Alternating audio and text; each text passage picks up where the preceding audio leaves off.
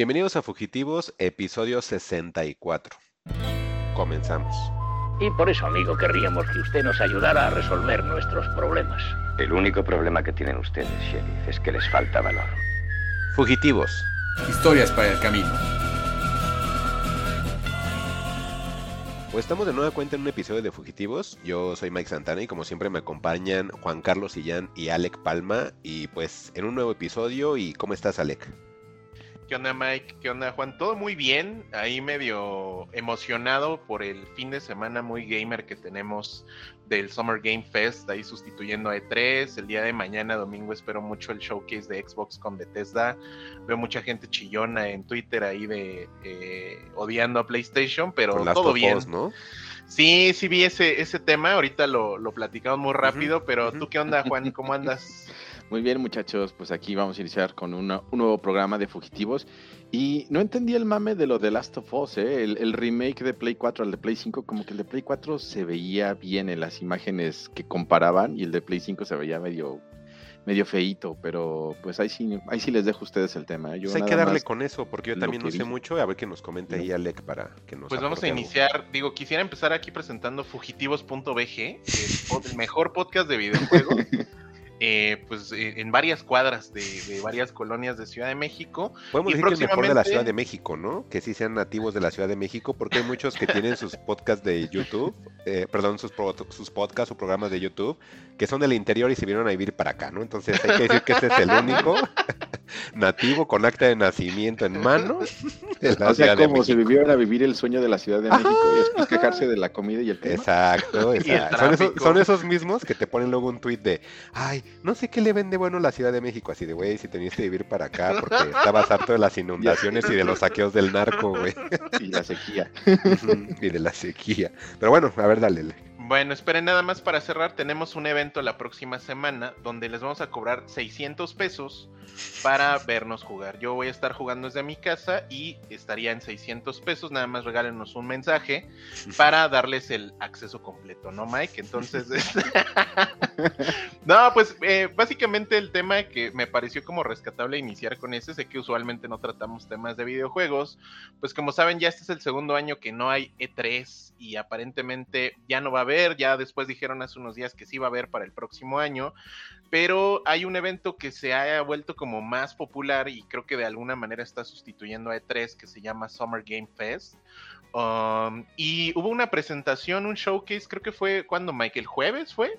Sí, fue el jueves el jueves y bueno, hubieron algunos anuncios pues importantes por ahí. Mi importante Mike, el nuevo juego de las tortugas ninja lo anunciaron para el 16 y además si usted tiene Game Pass, señores, totalmente gratis entre comillas. Recuerde que este gratis entre comillas es que bueno, usted lo tiene de forma gratuita siempre y cuando no usted tenga su membresía Game Pass Ultimate contratada. y, y bueno, creo que eso sí es buena noticia. Y creo que la bomba fuerte, que ya no fue bomba, eh, pues porque se le adelantaron a este señor Geoff, Geoff se llama, creo, eh, con el estreno o, el anuncio del el remake del remake de eh, The Last of Us 1, que ahora oficialmente se llama The Last of Us Parte 1. Y la verdad es que vi el tráiler, me gustó.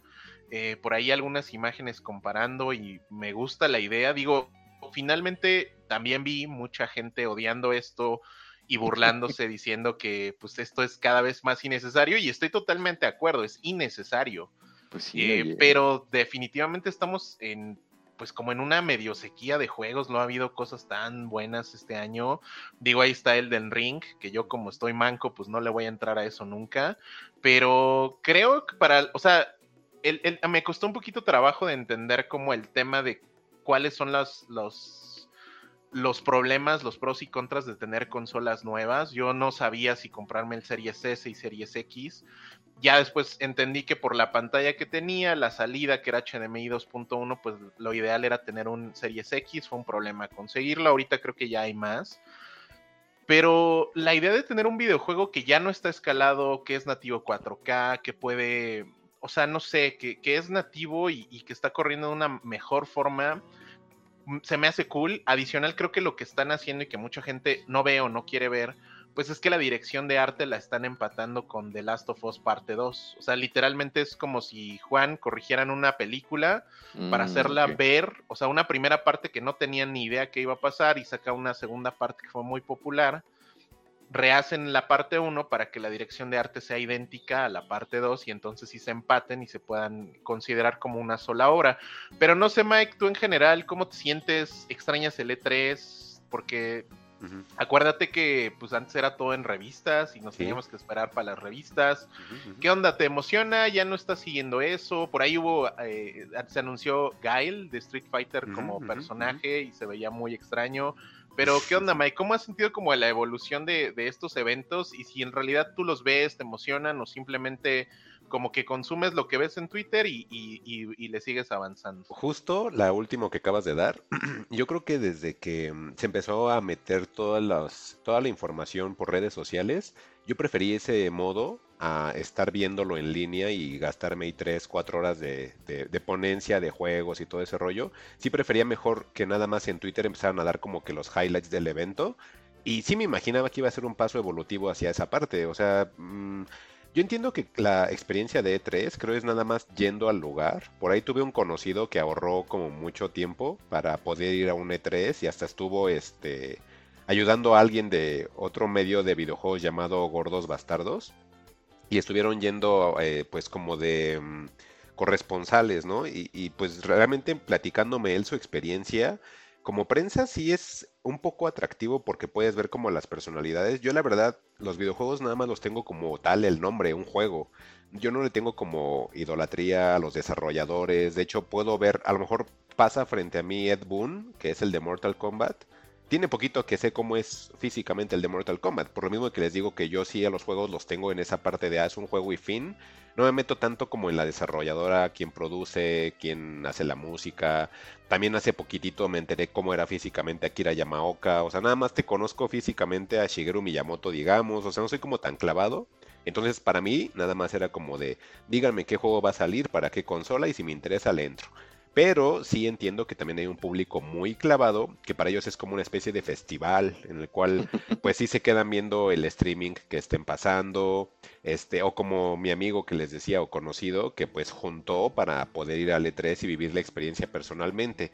Sí siento que apela a públicos distintos, al menos al mío, que es, yo pienso que ha de haber muchas personas en ese, en ese rubro, pues sí nada más queremos saber qué juego va a salir y fin. Y no nos interesa si es un E3, si es un Summerfest, si es una, este, si es un Nintendo Direct, si es un EA Play, lo que sea, nada más es meterte a Twitter, qué evento hay tal, le das clic al hashtag, ves qué juegos hay, ah, este me interesa, este no, fin, y ya.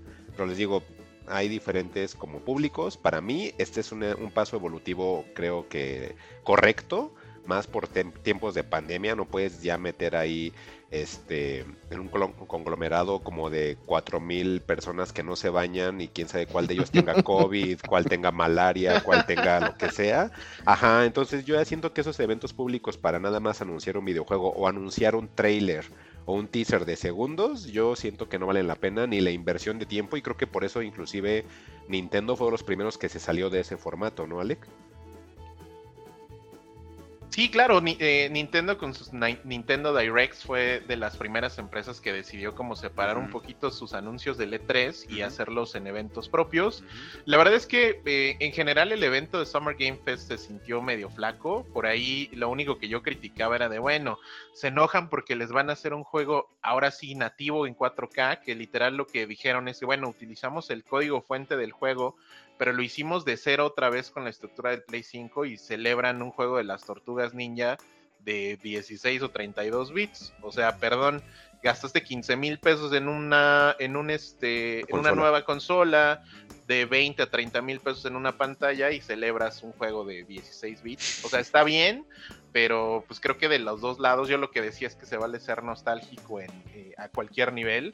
O sea, yo por ejemplo, si volvieran a hacer un, un remake o un, un- al- algo así con Bioshock, yo lo compraba día uno. Para mí Mm. Bioshock, eh, en general el 1 y en menor medida el 3, se me hacen grandes historias. Quizá no sean los mejores juegos técnicamente, pero se me hacen grandes historias que vale muchísimo la pena revisitar en eso. Pero bueno, eh, para ir cerrando el tema, pues nada, Eh, el domingo tenemos pendiente el, anuncio de Xbox con Bethesda, que dicen que van a anunciar cosas muy buenas. Por ahí están anunciando, Mike, según los, lo que se filtró, es que van a meter el juego de Evil Dead a Game Pass y yo sería muy feliz porque no pienso gastar mil pesos en un juego de Evil Dead que dicen que no está tan bueno, pero que sí vale la pena probar porque además es 100% en línea. Entonces, pues con eso quiero cerrar. Creo que se vale ser nostálgico a corto plazo. De nuevo, hablando de The Last of Us, el primero, fíjate Mike, voy a, voy a, me voy a desacreditar como gamer en este momento. El uno nunca lo he podido terminar. Qué bonito. Se me hace más pinche difícil porque el tema como del cuchillito, ves que si se te rompe si lo usas y en el 2 ya no. En el 2 literal el cuchillo es forever. Entonces puedes estar mate y mate mientras te escondas ahí a los clickers, creo que se llaman así. Y el 1, la verdad, sí me estresó más porque sí sientes como el pedo de que lo que estás usando se va a acabar.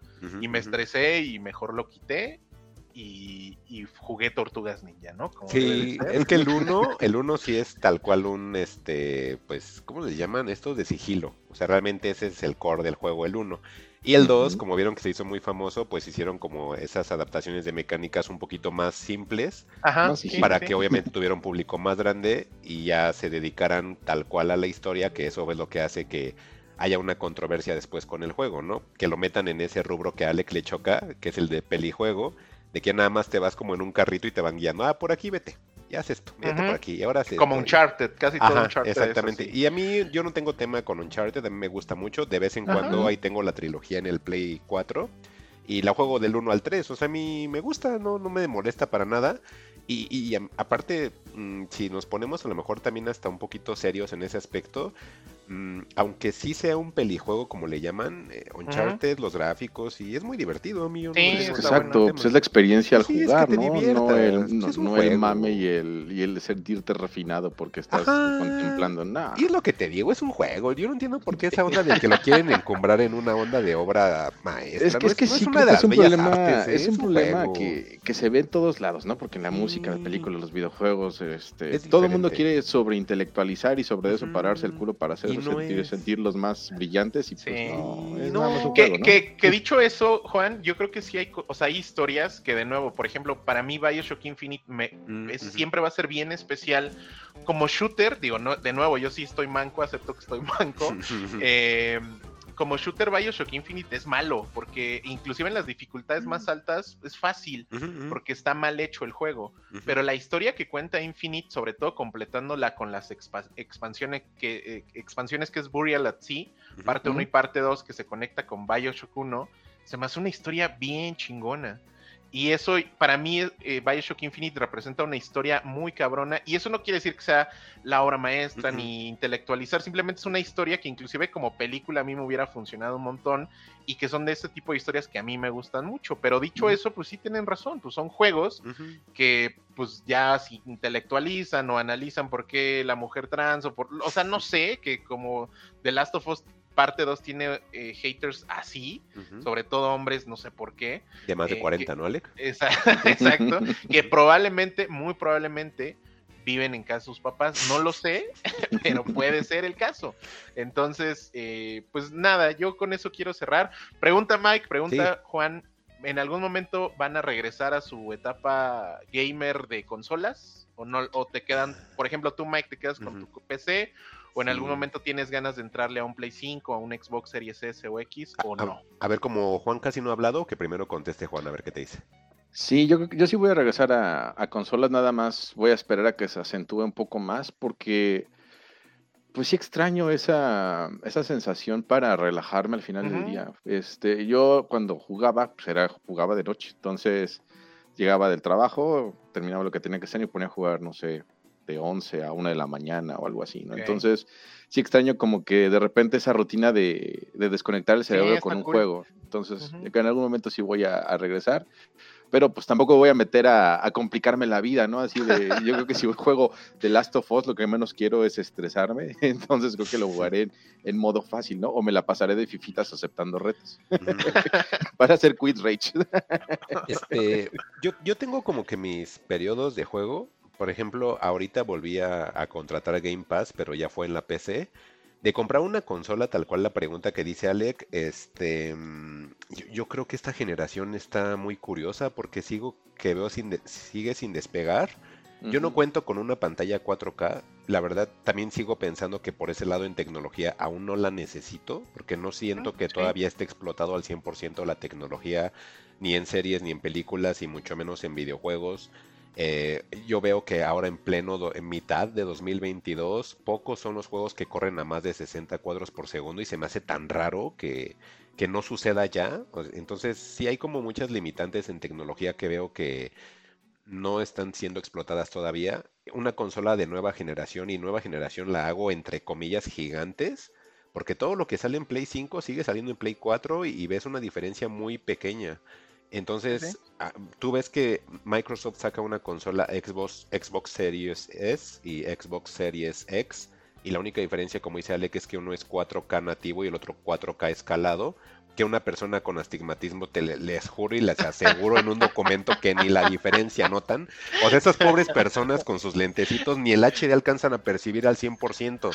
Yo me acuerdo una vez, en, serio, y yo me acuerdo una vez que fui al planetario de aquí de la Ciudad de México no me acuerdo el nombre, pero que está por Politécnico. Es del Politécnico, obviamente. La, UNAM, la UNAM nunca haría algo así, ¿no?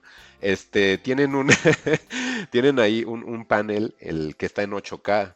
Y entonces tal cual te explican, o sea, pues hay personas que no te alcanzan a distinguir ni el 2K, pues esto que van a ver, pues van a ser pocos los que van a poder este ver la magnificencia de las imágenes este del universo en esta en esta este definición. Sí, y es real, o sea, realmente sí hay un momento en el cual tu, nivel de, de, astigmatismo, de miopía, hace que no alcances a ver ni siquiera los fotogramas al 100% como una persona que no tenga ese problema de las dioptrias, etcétera, no lo puede reconocer. Entonces, me da mucha risa cuando de repente salen los gamers y ves su foto de perfil y así con, con sus lentes que se ve que, no manches, el cristal es como 4 pulgadas, dices, papi, tú sigues viendo como en, en 8 bits, no manches, o sea, antes sí que puedes escribir, ¿no? Pero bueno, a lo que quería llegar es eso, que ahorita me compré una PC, la verdad es una PC mediana, no es, no crean que es así como ultra gamer. Este, lo máximo que puede correr mi computadora es como a 80 y a 100 ya este, dándolo ahí todo, ¿no? Pero en cuanto a costos y todo este rollo, los juegos que están saliendo los alcanzo a correr todavía. Viene Street Fighter 6. Este, yo, como va a salir todavía en Play 4, imagínense pues obviamente mi computadora la va a poder correr, entonces no voy a necesitar hacer ese upgrade a una, a una consola nueva. Y sí siento que esta, esta generación, al menos de todas las que he vivido, la veo muy lenta. O sea, creo que para este año ya tendríamos que tener unos juegazos exclusivos de la nueva generación y no los tenemos. No. Entonces ahí hay un problema. Inclusive antes de grabar muchos episodios, Alec me decía, es que la voy a comprar y no sé qué, y ya me compré mi Play 5 y no sé qué, y yo, pues es que yo todavía no veo como que sea necesario comprarlo. Ahora, en grabación en vivo, Alec, te pregunto, ¿has encendido PlayStation 5 para jugar algún juego?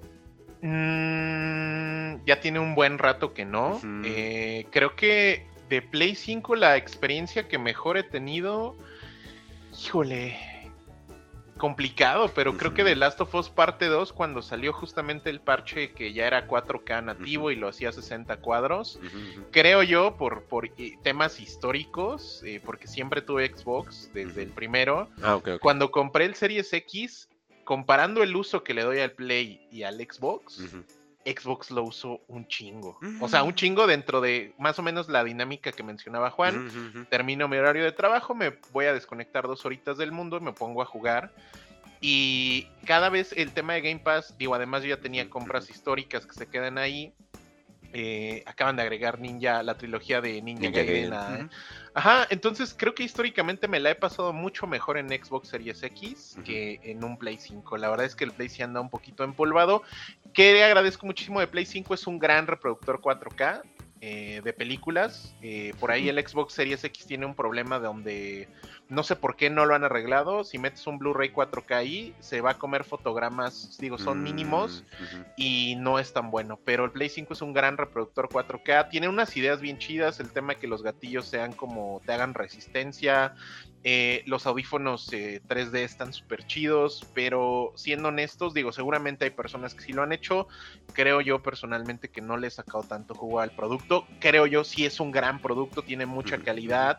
Por el precio creo que sí lo vale, pero no, no he sido tan fan de este año de Play 5. Mm, híjole, a mí yo también he tenido una teoría con compañeros de trabajo que igual tienen hijos. Ellos, algunos siguen jugando así muy hardcore y hardcore es de que sale un juego nuevo y lo pagan en 1600 y lo juegan una o dos veces, ¿no? Pero así son, ustedes como que ya una costumbre que tienen. Y, y, les preguntaba a ellos, ¿ustedes creen que la generación de sus hijos compre una consola? Todos me decían que no. Me dicen, ¿acaso la juegan porque saben que yo tengo? Pero así que me lo pidan, no, porque juegan en la computadora, pues sus jueguitos así tipo Fortnite. Si juegan, juegan este, en una, eh, ¿cómo se llama? En una tablet, juegan en el celular. Pero así que quieran una consola per se, no.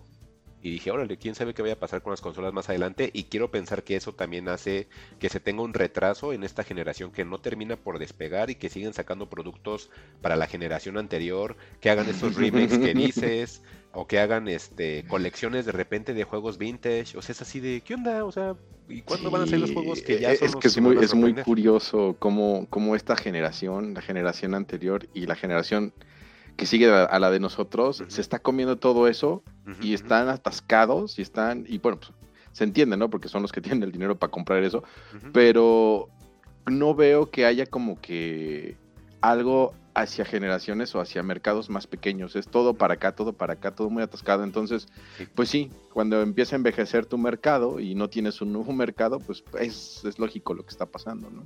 Sí, pues quién sabe qué va a suceder. Pero sí, de entrada no me compraría una consola. Me iba a comprar un Series S. Pero les digo, o sea, empecé a ver los juegos y dije, pues el Ben Game Pass también lo tengo en la lab, entonces pues, ya mejor me quedo aquí. Y lo quise, ahora pasó otra cosa. Yo ya había dejado de pagar mi Game Pass, y sé que como dice Ale que la próxima semana salen Game Pass Tortugas Ninja. Y dije, ah, pues me voy a meter mínimo un mesecito y sirve que me pongo a jugar este. Ah, porque subieron Assassin's Creed Origins. Sí, también. No había jugado y subieron los de Gaiden y dije, ah, pues hay como 5 o 6 juegos que quiero jugar. Pues voy a pagar mi mesecito esta vez y me voy a poner a jugar las noches, los fines de semana.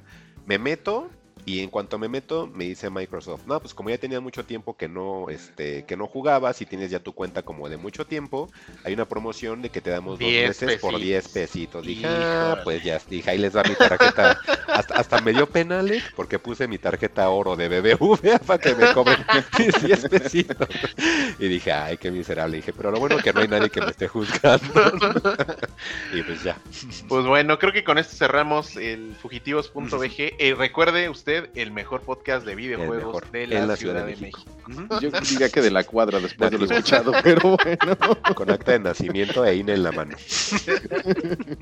Perfecto, y, pues vámonos, ¿no? Sí, y pues yo creo que en este caso es momento de la sección cara, ¿no, Alec? Vámonos. Fugitivos News, las noticias más frescas o más rancias, dependiendo cuándo escuches esto. Y pues vamos a iniciar ya tradicionalmente con unos teasers y con un par de, con un tráiler, un par de teasers y un tráiler. Eh, varios de ellos, el, señor Mike Santana y Juan nos van a dar sus comentarios porque yo no sé mucho. Y el primero es charlatanes, la sección, ¿no, Mike? Eh, el señor Rob Zombie, que yo no sé quién sigue creyendo que ese señor hace cosas buenas todavía. Yo. Nos presenta un teaser para la película live action, además, y filmada a todo color de The Monsters. La verdad es que las últimas películas de Rob Zombie han sido de malas a muy malas. Yo la verdad me quedo con sus primeras dos películas que es La Casa de los Mil Cuerpos y The Devil's Reject. Creo que específicamente The Devil's Reject la considero la mejor película que va a hacer en su vida este cuate. Por ahí hizo El Supervisto, que es una película animada, pero la verdad, eh, esta última película que justamente iba a cerrar la trilogía de La Casa de los Mil Cuerpos de Devil's Reject eh, estuvo horrible, o sea, aguanté una hora de película y dije, no, esto dura un montón. La de Tree ah, from Hell, ¿no? Sí, claro, horrible, horrible, horrible. Y pues bueno, no sé, Mike, Juan, ¿qué opinen de una nueva película de Rob Zombie de los Monsters? Una propiedad que además ya ni está vigente, ¿eh? O sea, estoy seguro que tiene fans, pero pues vigente no está. Sí, de, de, hecho está muy curioso, ¿no? Porque también intentaron revivir este la de Los Locos Adams, sabes que también va a, estar, va a salir por Netflix algo de, de Merlina. ¿no? Ajá, y, y, este y me saca mucho de onda en realidad porque estamos recuperando estas, estas propiedades intelectuales o cuál es el afán de, de traerlas, porque sí, fácilmente tienen como unos 20, 25 años, si no es que más años sepultadas. Sí.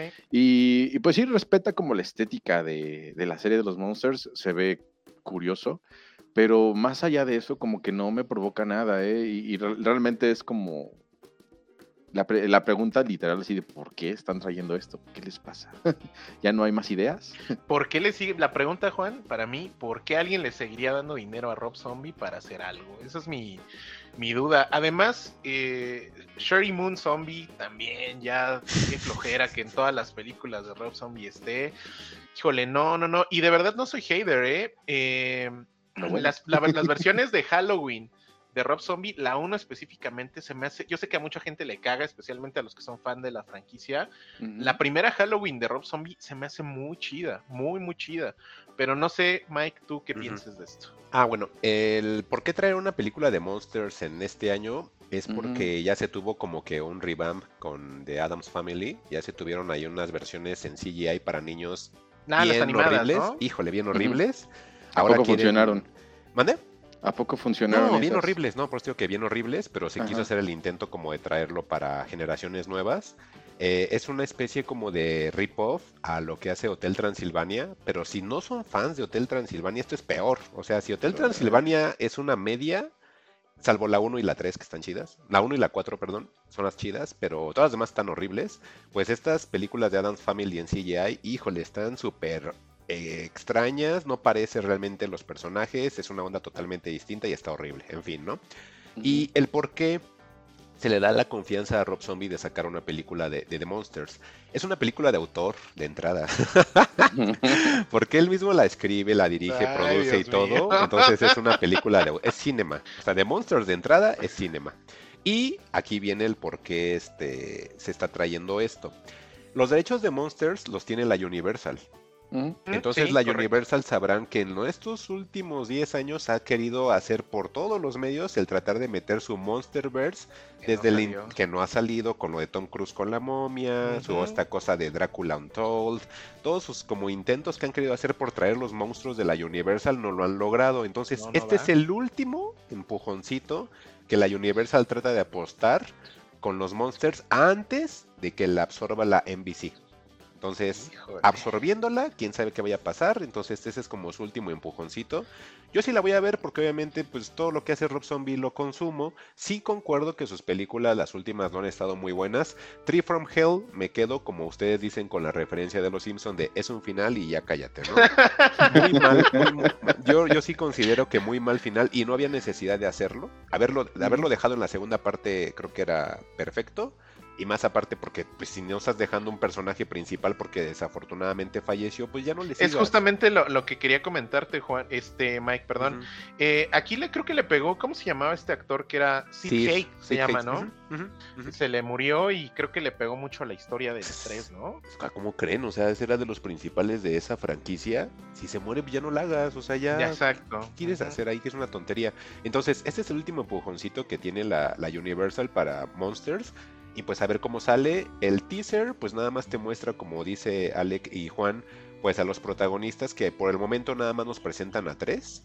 No sé si vayan a salir los demás integrantes de la familia, porque nada más se muestra el abuelo, eh, que es este Daniel Roebuck. Está Lily, que es Sherry Moon Zombie, que es la esposa de Rob. Zombie y Jeff Daniel Phillips como Herman que pues no me gusta tanto el diseño de Herman. Me gusta la onda como oscura que maneja el abuelo de Daniel Roebuck. Ese sí me gustó cómo se ve así con el pelo entre negro y blanco. Sí se ve como medio oscurón.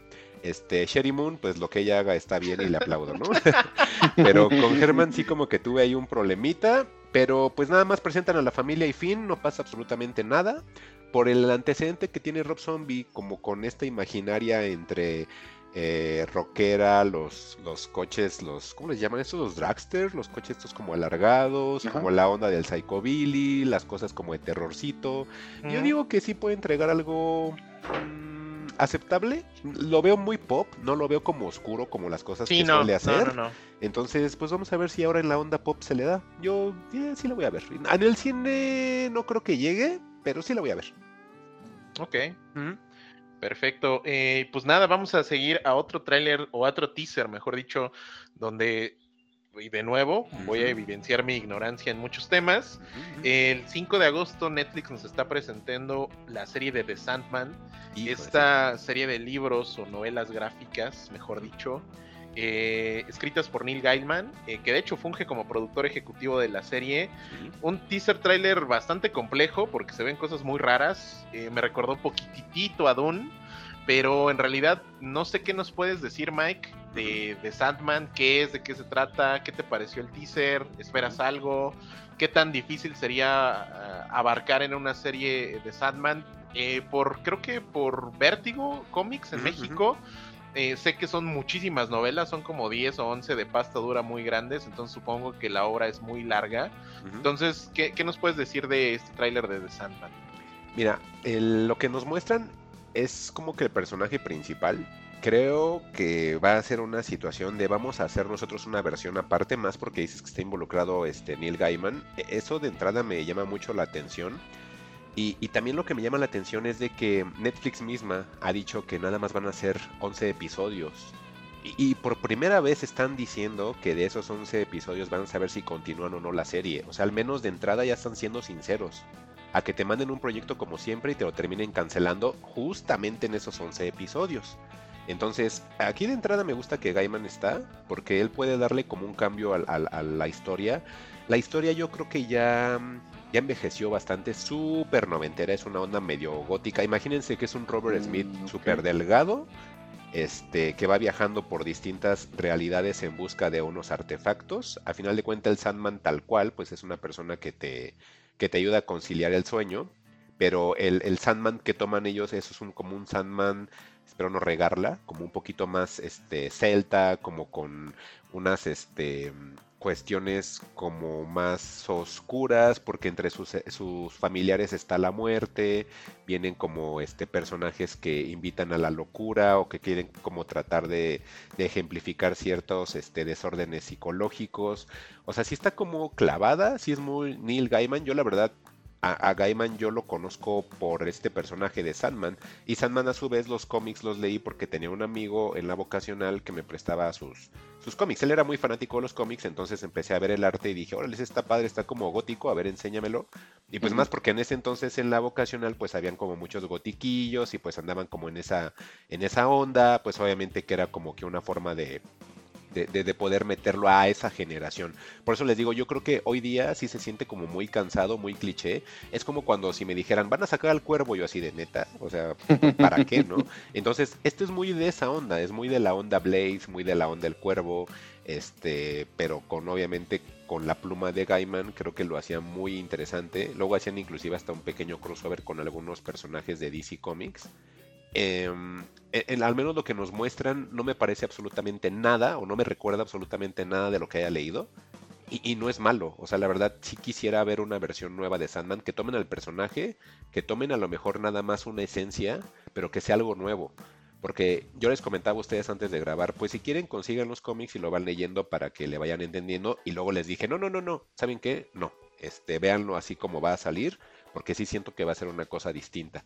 Entonces, creo que los que llegamos a leer los cómics en su momento, este, sí necesitamos como que tener esa apertura de que a lo mejor vamos a lograr ver algo distinto y no estar ahí con, con el cómic en la mano junto a la serie de televisión y decir, oye, aquí no dijo esto, oye, aquí tenía que decir esto, ¿no? Yo sí siento que lo van a Qué bueno que, lo dices, sí, para no gastar 10 mil pesos en cómics porque están carísimos los de No me acuerdo si fue... de Neil Gaiman, porque Creo aparte... que fue o quién fue, ¿quién es los... No, es que, es que además, Comics, ah, ya, venden, ya venden las ediciones más caras, Mike, tampoco es que sean como muy amables, porque yo las que he visto y las que me he encontrado últimamente son esas que parecen casi Atlas, gruesísimas. Ah, de pasta dura, ¿verdad? De pasta dura y esas están prohibitivas. Entonces, si en algún momento hubo versiones más baratas, pues, sí. ahorita ya no están. Entonces, qué bueno, que, qué bueno que adviertes que mejor hay que tener como la apertura de, dejar que nos presenten este quizás basado en la obra de Neil Gaiman, supervisado por Neil Gaiman, y a ver cómo queda, ¿no? y, a lo mejor es bueno no tenerla, ya nos ha pasado que de repente no tenemos la referencia y nos la pasamos mejor que cuando la tenemos. Sí, porque les digo, y si está Gaiman ahí, yo creo que se va a hacer una hora distinta. A mí me llama mucho la atención. Híjole, quién sabe, Mike. Bueno, o sea, es bueno que esté Neil Gaiman, pero eso no te hace a prueba de balas tu productor. Ah, Recordemos que American Gods también Gaiman era productor y híjole, creo que la primera temporada fue la que terminé, me gustó, pero ya de ahí creo que la segunda no, no tuvo ni pies ni cabeza. Y de lo que decías, Mike, si hay ediciones, o hubo en su momento ediciones no baratas, pero que se lanzaron con una periodicidad mensual. Costaban alrededor de 300 pesos y salieron bajo esta línea de editorial Televisa que era Vértigo Comics. Ahí ah, sacaron, no sé, de Venganza, sacaron varias cosas de esa línea y ahí de manera mensual sacaban un tomo de The Sandman. Mm. Eh, y yo recuerdo mucho porque un amigo las coleccionaba y de hecho con, la, con la contraparte del libro o del cómic se formaba la imagen de The Sandman y por eso recuerdo que eran muchos ah, tomos.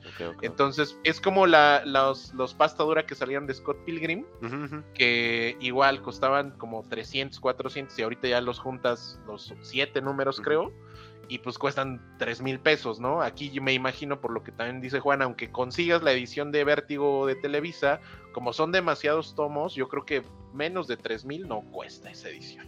Mm, ok. Pero, eh, y sí, fíjate, siempre tenía duda como de cómo se llamaban esas editoriales, porque yo pensaba que la de México era Camite y Vértigo pensé que era una subsidiaria de Marvel, pero no es así. No, es de Editorial Televisa. Ah, bueno, sí, yo ni sé. yo ni sé. Nada más yo en su momento las vi, pero ya recientemente ya de, esa, de esas sacaron Fables, sacaron The Wolf Among Us, ah, sacaron We Tree, sacaron, sí, sí, sacaron en su momento, la verdad, cosas interesantes. Yo ya no compro cómics actualmente, porque pues yo ya declaro al SAT, entonces entonces Oye, Mike, nada más una duda, perdón, Juan. Ahora que decías que de Sandman era como quien te concilia el sueño, entonces podríamos decir que Chippy Dale, la película de Chippy Dale, sería el Sandman de Juan. Son ayudantes. También Jurassic Park, ¿no, Juan? También es tu Sandman, ¿no? Y mi Sandman es Uncut Gems. Así de, ay, tengo sueño. Pues ponte Uncut Gems. Pero pues ya, me estoy adelantando. Sigamos, ¿no? Con los tinces. Perfecto. ¿Querías agregar algo más, Juan? Este, bueno, no, más bien lo de Editorial Televisa que está, es que este, de repente fue muy absorbente con muchas cosas, porque incluso en, la parte de manga está, creo, no sé si es socio o dueño de, Panini México y son los que han estado trayendo y distribuyendo mangas este, de forma fuerte en, México. Y pues, la parte de cómics también, si, te, si en algún momento van a alguna, algún Sanborns, van a ver que justamente todo eso está nutrido por, por Editorial Televisa con todas esas licencias que, que adquirió. Pero sí, ya pasemos a otro tema. ¿Qué más traes, Tanik? Perfecto, y ya para finalizar, tenemos ahora sí tráiler completo del señor Black Adam. Híjole. Y la verdad, extrañamente, me dio mucha flojera. De nuevo, supongo que porque ya uno ya hace sus aportaciones al Infonavit, no lo sé. Pero salen varios personajes de, DC Comics ya más clavados. Sale ahí Doctor Fate. Sale, Hawkman, ¿no? Ajá, sale Hawkman, sale Atom. Atom. Entonces, eh, híjole, me emocionó cero. La película se ve muy plástica, muy CGI no me encantó. Digo, yo sí soy fan del Roca, me gusta el Roca, se me hace que hace películas basura bien entretenidas, pero este Black Adam a mí no me está funcionando. Y me, ¿saben qué me molestó mucho? Black Adam en teoría es un güey que es bien siniestro, que es muy malévolo, y aquí en el tráiler de la película pareciera lo que van a hacer con él es que van a ser un antihéroe, y al final del día sí nos va a terminar salvando a todos mi Black Adam, y eso sí no me gusta. Entonces, no sé ustedes lo vieron, si les gustó o no. Ahí Doctor Fate este, creo que sí se ve padre.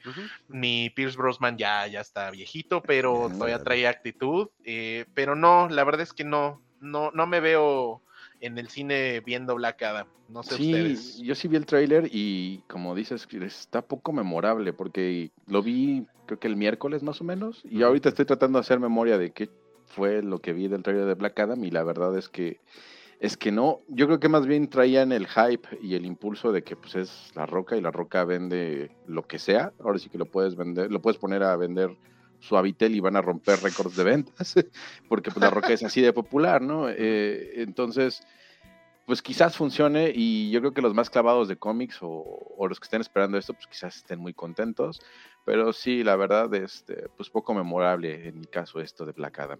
Sí. Em, a mí el trailer se me hizo muy cumplidor, pero creo que todas las escenas de acción ya las vimos en ese minuto y medio.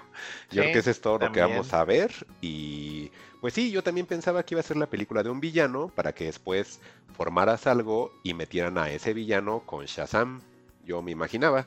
Pero pues sí, parece ser que es un villano que al mismo trailer al final te dice, pues eres malo, pero puedes ser bueno, puedes salvar a la gente también. Y yo así de, no, no puedes salvarla porque es malo. Entonces sí me imagino que van a hacer eso porque al final pues es el personaje de The Rock y sería raro meter a The Rock como un villano, ¿no? Creo que es más por esa situación. A lo mejor si hubiera sido otro personaje, quizás lo hacen malo, pero últimamente, aunque metas a un personaje en una película de superhéroes y que sea malo, lo tienes que hacer antihéroe. Porque no puede ser malo al 100%, no puedes definir a una persona maligna como un modelo para niños. Entonces también entiendo esa parte. Ok, y pues nada, no sé si quieren agregar algo más del rock anunciando cosas. Ahora que dice Juan, me dio risa porque lo invitaron al Summer Game Fest y el güey literal lo, lo, metieron a un video y sale sin playera en su gimnasio. Y dice, bueno, les presento mi tráiler de Black Adam, pero antes me estoy tomando una bebida energética. Y es un comercial de la bebida energética y así de no este güey. Gol ahí, ¿no? sí, pero bueno, con eso cerramos eh, la parte de teasers, trailers y vámonos ahí con más noticias. Dale. Eh, por redes sociales, eh, Jason Reitman, el director de la última película Ghostbusters Afterlife, que sí vi y me gustó, hasta ahí, anunció una secuela directa de Cazafantasmas. Lo que no me gustó y que al parecer a muchos fans, y ahorita que, me den sus comentarios porque sé que ustedes son muy fans, eh, creo que inclusive esos tweets ya los borraron. Eh, las redes sociales de Ghostbusters decían, y continuando con el legado de la familia Spengler, traemos una continuación de Ghostbusters. Y así los fans, yo vi muchas respuestas a este tweet diciendo, a ver, a ver, ¿en qué momento Ghostbusters era la historia de la familia Spengler? O sea, era la historia de los cazafantasmas. Queremos una película de cazafantasmas. Eh, y después eh, las redes sociales corrigieron, nada más dijeron que ya están trabajando en, el, en una continuación directa. Y literal es donde termina eh, la, la, anterior, que es Ghostbusters Afterlife, donde Electo 1 se lo llevaban y iba de regreso a Manhattan. Y literalmente este pitch para Ghostbusters, el nombre clave de momento es Firehouse Dice que la última vez que vimos a Echo 1 estaban de regreso a Manhattan, el hogar de los cazafantasmas. Esto es donde nuestra historia comienza. El nombre clave es Firehouse. Y pues la gente no le gustó aparentemente. Entonces no sé, digo ustedes, supongo que los va a nublar la visión aquí. Les encanta esta idea, quieren seguir viendo al Stranger Things y a la familia Spengler y sus aventuras, necesitan más cazafantasmas originales. ¿Qué piensan de este proyecto? Bueno, es que los cazafantasmas originales pues ya tienen 70 años, ¿no? Y uno está cancelado. entonces, este, pues me parece. Y, otro muerto, ajá, entonces... Es como cuando pido que Wesley Snipes sea Blade, Juan. Algo así, definitivamente. Ah, perdón, Alec. Este, este, rápido, cameo, no es spoiler. Este, retoma cuanto antes What We Do in the Shadows. Por eso que acabas de decir. Y ya, continuemos. ok, ok. Ok, luego de este momento crunk de Mike. Sí, disculpe. Este, pues sí, yo creo que el paso pues, lógico si queremos que la historia tenga o avance, pues es justamente ese, ¿no? Este, que quizás la familia Spengler tome algo, pero pues ya tuvieron, eh, ya tuvimos el, el detalle de las cazafantasmas chicas que pues no les funcionó, entonces creo que esta película gustó porque es un fanservice terriblemente fanservice súper bien hecho, ¿no? Y por eso la gente quedó contenta con eso a pesar de, las fallas de la película. Entonces, si los fans te empiezan a fallar desde el planteamiento de una nueva historia original, pues puede que a lo mejor el proyecto no, no tenga el, poder o, o, no pueda tener la convocatoria que tuvo la película la anterior, entonces sí está de pensarse, porque te digo, al, final si vimos la, película, pues fue mera nostalgia, ¿no? En este caso Mike, que es un poco más clavado de, esas series, pues quizás pueda ampliar la idea o a, ver si concordamos en esto. Em, yo creo que el poder sacar una película con una nueva generación, pues es eh, factible por la situación de que qué protagonistas tiene, pues son protagonistas que al menos con el público infantil o adolescente pegó. O sea, sí, la película creo que funcionó en ambas partes porque funcionó para la gente como nosotros, que nos tocó como la parte de niños ver a, los cazafantasmas, digamos, originales, y está tratando de atraer al público nuevo con estos nuevos actores, como dice Alec, el Stranger Things, ¿no? Entonces, el Stranger Things hizo que mi hija al menos me dijera, quiero ver Fantasmas, quiero ver Fantasmas. Entonces, ahí estamos. Le gustó cuando salió. Le gustó un buen la, chavita protagonista. Hermana. Ajá. Entonces, eh, le gustó mucho el chavito que se llama Podcast. O sea, y a mí tampoco me disgustaron esos personajes nuevos, ¿no? Y dije, ve, está, está bien, está bien. Entonces, que ahora saquen una película y que quieran traer a estos personajes nuevos que trajeron como para que les pasaran la estafeta, pues yo no lo veo mal. Y es como decimos, o sea, ¿qué quieres una película que con los cazafantasmas originales que apenas si se pueden este, mover o que entre ellos hagan sus cosas locas, con lo que hemos platicado de, este, de Bill Murray? O sea, no se va a hacer. O sea, también hay que hacernos a la idea y al final sí son sus personajes que, o son nuestros personajes que vimos de niños, o de adolescentes, no sé, pero pues sí también ya tiempo al tiempo y hay que darle también el lugar a una nueva generación. Qué padre que se esté retomando el concepto cazafantasmas y lo quieran expandir a un universo nuevo. Creo que se está haciendo bien y de una manera orgánica y sí estoy diciendo Star Wars porque Star Wars saben que lo hacen pero lo meten con calzador y nunca les funciona o no les ha funcionado al menos en las últimas dos trilogías que es del 1 a 3 que ahorita sí todos bien enamorados y todos bien contentos, que Obi-Wan sea Ivan McGregor, pero yo me acuerdo que de la 1 a la 3 todos odiaban esa trilogía. Y ahora todos odian la trilogía de la 7 a la 9, que no me extrañaría, en unos 10 años todos amaban del 7 a 9. O sea, la gente es así, o sea, la gente así es, ¿no? Entonces, aquí no le veo ningún problema, creo que está bien que rescaten y que siga la franquicia de Cazafantasmas, ¿eh? Ok, pues entonces tendremos aparentemente mucho Stranger Things, ¿no? Todavía.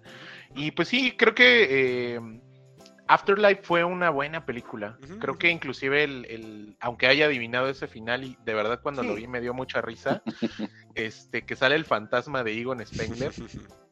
dije, está cool. Eh, creo que fue inclusive bastante respetuoso como el tema de animación, no hubo como un abuso. Y eso, la verdad, sí, sí se lo reconozco. Jason Reitman me parece un director bastante eficaz. La verdad es que no me encantaría que se enfrascara en esta franquicia 5 o 6 años. Eh, no, al contrario, que ah. dejara a alguien más y ah, que Jason Reitman igual como que se moviera a hacer otras cosas como director, porque de verdad es un director muy muy capaz y, creo que siguiendo los pasos de su papá, que el güey hizo varias cosas, pero nunca se enfrascó en algo específico, ¿no? Entonces, pues eh, esperemos ahí más noticias de Firehouse y pues no sé si quieran agregar algo más, muchachos. No. Y, ah, este, ya está en HBO, me parece que ya está, o creo que Sí, ya, ya la pusieron ah, y ah, confirmado en 4K. Y estuve revisando, no es el mismo 4K digital de una calidad de, iTunes, pero se ve muy bien la película. Ahí para que la puedan ver si tienen su, mensualidad de HBO y pues ahí también saquen conclusiones si sí quieren o no quieren una película nueva, ¿no? Correcto. Y pues bueno, vamos a seguir a más noticias. Estas les van a gustar a, Juan. y pues bueno, Juan, eh, se está anunciando una noticia triste para México. De hecho, México me comentan que está de luto en estos momentos. Porque Betty la Fea se va a retirar de Netflix el próximo 10 de julio. Y más allá del chiste, creo que sí es un impacto enorme para la plataforma. Esta madre siempre está en el top 10, siempre, siempre, siempre, siempre. Y no, no, la verdad es que no, no, traté de investigar, porque créanme que sí traté de tener referencia de qué, cuál es el deal. No encontré ninguna fuente oficial o un motivo evidente para poder, eh, para el retiro de esta serie, pero sí es un madrazo para Netflix México, porque este es un contenido que mucha gente ve que mucha gente sigue, que mucha gente inclusive seguramente repite después de mucho tiempo. Y mi Betty la Fea se va el 10 de julio y creo que Juan no podría estar más contento. Pues más bien estoy triste por todas esas personas que de repente ponían Betty la Fea para trapear y hacer su vida y tener compañía mientras este, estaban haciendo algo, porque creo que ese es el destino de Betty la Fea en realidad. Porque, aceptémoslo, si ya la viste siete, ocho veces, pues es como los fans de Los Simpsons que hacen lo mismo, ¿no? Que ponen esos mismos episodios de la temporada 1 a la 8 en, en ruleta y se pueden hacer su vida y ya saben qué pasa y no pasa nada, ¿no? Entonces, a lo, a lo, mejor hubiera estado interesante saber dónde va a caer Betty la Fea. Y yo como que me estoy suponiendo que puede caer a VIX, esa plataforma que sacó Televisa para llevar su contenido y poner todas sus novelas y demás. A lo mejor, y con ese deal que tiene con Univision Telemundo, pero eso es suponer, en realidad no me esperaba esta noticia, Alec, y pues qué triste para, para la gente que, que, ve Netflix en México. Esperemos que no se les caigan los millones de suscriptores por culpa de eso. a mí me sigue llamando la atención esa práctica que dice Juan y que todavía Juan tiene la audacia de decir que mucha gente lo hace de que prendes la tele pero no la ves. No sé, se me, hace Sí. tan, se me hace tan raro. Eh, Eso es muy, de- es, muy, sí. es muy de papás, Mike. A lo mejor, sí, de repente investigar a la gente, sobre todo cuando se quedan solitos y no, no toleran como que el silencio, es muy común que hagan eso, ¿eh? que, que prendan la tele para tener el ruido de fondo, por lo menos. ¿Tú haces eso, Alec? Creo que Alec creo que lo hace con episodios de Los Simpsons mientras O trabaja. creo que, Antes creo que hacía- Alec, creo antes que lo hace, hacía Alec lo hace cuando grabamos, creo, ¿no? Antes hacía eso, ahora ya no. Eh, la verdad es que trato mejor de escuchar un podcast o, O algo. un disco, ¿no? O, ajá, o escuchar música, pero no, el tema de contenidos ya no, ya no me funciona. Mm, mm, a mí tampoco. Yo, yo nunca lo he hecho así de que prendo la tele y bueno, ah, ya este es momento de hacer otras cosas. Ahí voy a dejar la tele. Sí, sí te digo que es como muy de viejos. Eh, En el caso de mi mamá, por ejemplo, se ponía a ver, ponía en cable en TNT, creo que era CSI, y Ajá. se salía a regar sus plantas y así como de, ¿qué estás haciendo? Así ahí nos vemos, Grison. Voy a lavar las exacto, plantas. Ahí entonces, resuelves y, el y así hay desmadre. mucha gente, entonces por eso no me Pues extraña que de Betty ahí la Fea Juan sea viene entonces Ah, que pone el pues es que de padrino ahí- y ¿y se se va va? al Walmart. Ándale. Exacto. Así de, así de, ¿qué película voy a poner en lo que voy al Walmart? Ah, porque está- Eh, las abuelitas con las de Pedro Infante no me lo vas a negar también. Sí, lo hacen. claro. y una un clásico, pregunta, ¿eh? a lo mejor los voy a agarrar en curva a los dos, pero una Ajá. pregunta. ¿Y de qué trata Betty la Fea? ¿Por qué es tan famoso? ¿Saben Híjole. ustedes de Yo no he trata? visto Betty la Fea. Yo tampoco. Híjole, a ver, ahí les va mi resumen A como me acuerdo de Betty la Fea. A ver, a ver. Una que era, se llamaba Beatriz la Fea. Eh, trabaja en Ecomoda, Ok, Ujú. que es una empresa de, de modas, creo. obviamente, sí, sí. Este, y ella entra a trabajar y se enamora del jefe. Y Creo que se llama Armando. Armando, el don Armando, que. Lo sé por los memes, no, no la he visto en realidad. sí. Ah, Es como que, Juan, ¿no? Quiere, no quiere perder Sí, su estatus de cinema. No, Ajá. No, no, no, es que, es que bueno, eh, yo lo que sé de que no Betty la sé. Fea es que es una persona que no es muy atractiva, que se enamora de alguien, eh, tiene una novia más atractiva del otro güey, ella tiene su makeover que le cambia la vida, ahora es muy guapa y exitosa y el otro güey no sé qué le pasa. Es como el diablo viste a la moda. Algo así. No, es como... Pero a ver, sí, continúale. No, creo que Juan acaba de resumir perfecto. Ajá. Pero pues es la historia como de, ajá, del underdog. O sea, es Betty la Fea es como Rocky 1 y ya al final es como Rocky 6. Entonces, O sea, nos ¿Y cómo- demuestra que su vida mejoró porque ahora es guapa. Ajá. exactamente. O sea, es el sueño y- latinoamericano tal cual. Y adinerada, Mike. Sí, también. porque obviamente es el jefe que la pela porque se hizo guapa. O sea, sí, como les digo, literal es el sueño latinoamericano registrado. La historia de la. Cenicienta otras mil veces más, ¿no? Ah, pues sí. Ah, ok, yo entiendo por qué es tan famosa. Híjole, pero ¿cómo pueden hacer un remake de una idea que está tan sobada? Mejor hubieran hecho una historia distinta. Pero es que es la cosa, Betty la Fea la han hecho en Turquía, en México, sí, en Estados Unidos. Estados Unidos, en todos lados. Y aquí con mi entonces- Angeliquita Vale, ¿no? Ajá, Qué, muy, rico, muy. qué delicia. Híjole. No, no, no. ca- Cada, cada, cada versión. América Ferrara creo que por eso ¿eh? se hizo famosa, Mike. La, la versión gringa Ah, sí. es con ella. Ajá. Ajá, creo que había una de, de gringa, pero creo que era con chavitos, ¿no?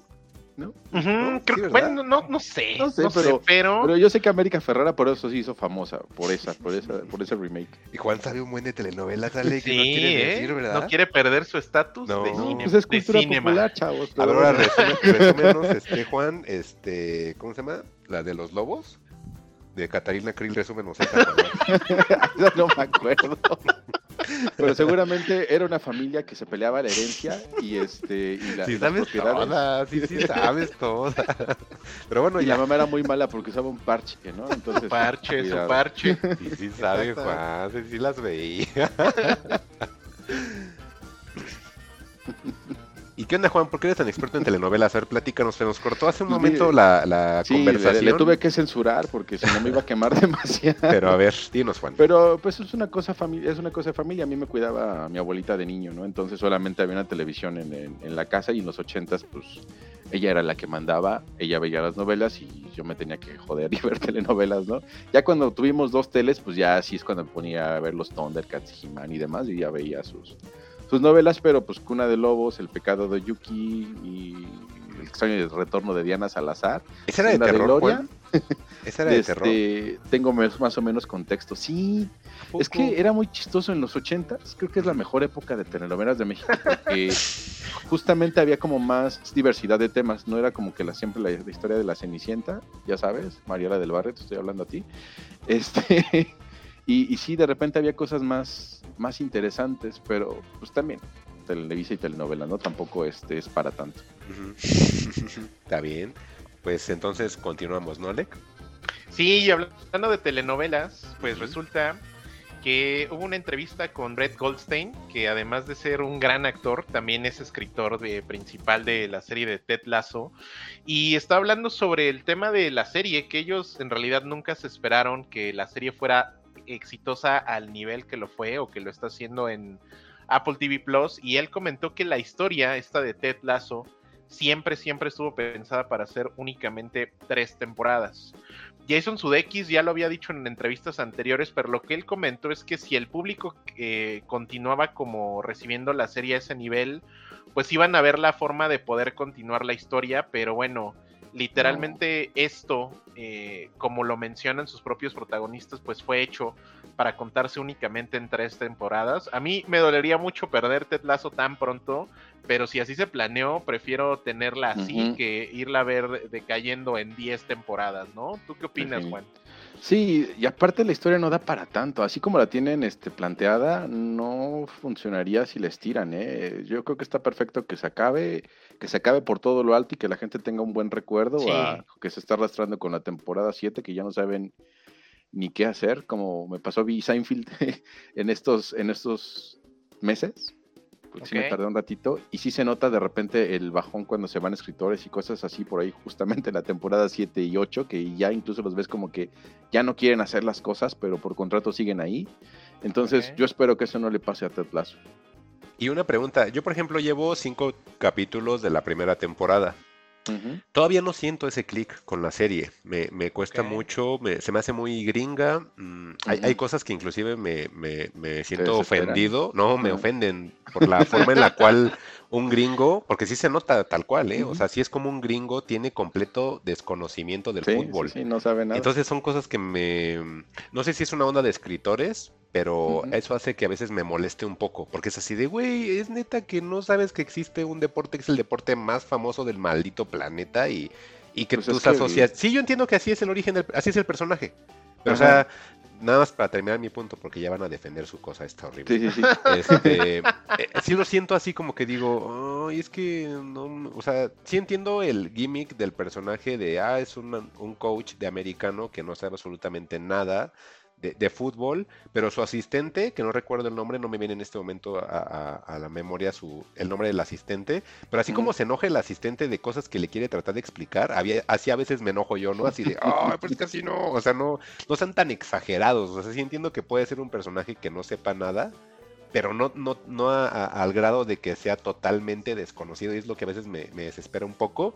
Y los personajes secundarios, como la dueña del, del- del equipo, no me hacen clic. O sea, sí hay muchas cosas que digo, no, pues es que esto está bien complicado. Entonces, llevo cinco capítulos en prácticamente dos meses. O sea, realmente sí no es algo así que diga, No, Ay, pues es- voy a es ver que- Ted Lasso, está bien divertido, voy a sentarme a ver. No, o sea, imagínense, cinco capítulos en dos meses es porque realmente a mí no me está como llamando la atención. no. No, Por eso les decía a ustedes, Por eso les preguntaba a ustedes, ¿la segunda temporada creen que me atrape? No. No, O sea, eh, o sea, Ted la mejor te es la uno. atrapa en el primer y el Uy, segundo no. episodio y si No, no, pues no. yo creo que te va a costar muchísimo. Entonces, Sí, no. pues no lo forces. Esto, que no. pues, esto no es para ti. por esto. Juan, podríamos confirmar que es, o sea, es cuando ya estás muerto por dentro, ¿no, Juan? O sea, cuando ya no te pega.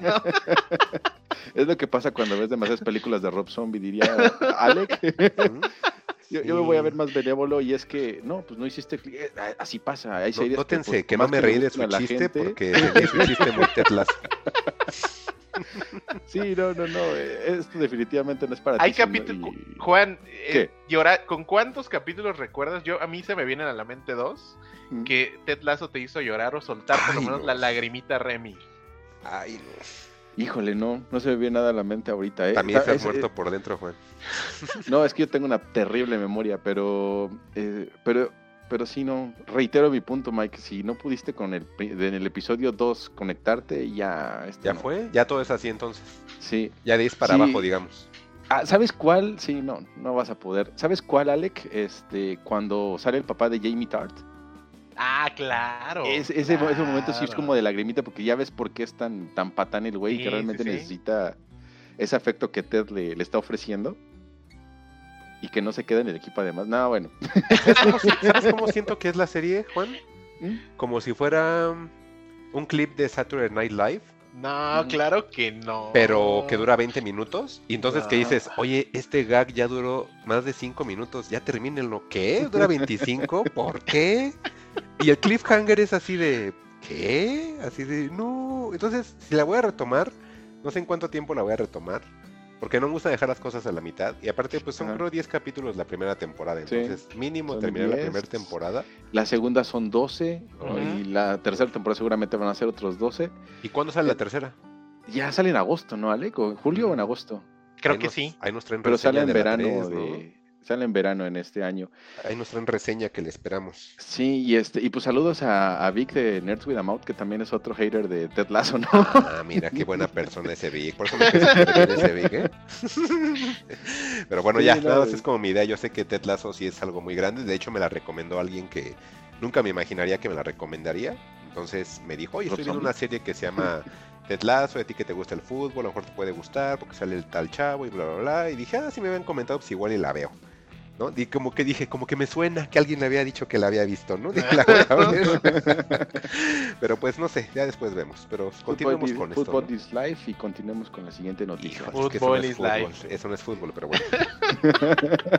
Estereotipos is life, Juan. Entonces, eh, pues bueno, eh, para ir cerrando ya estos fugitivos news, última noticia.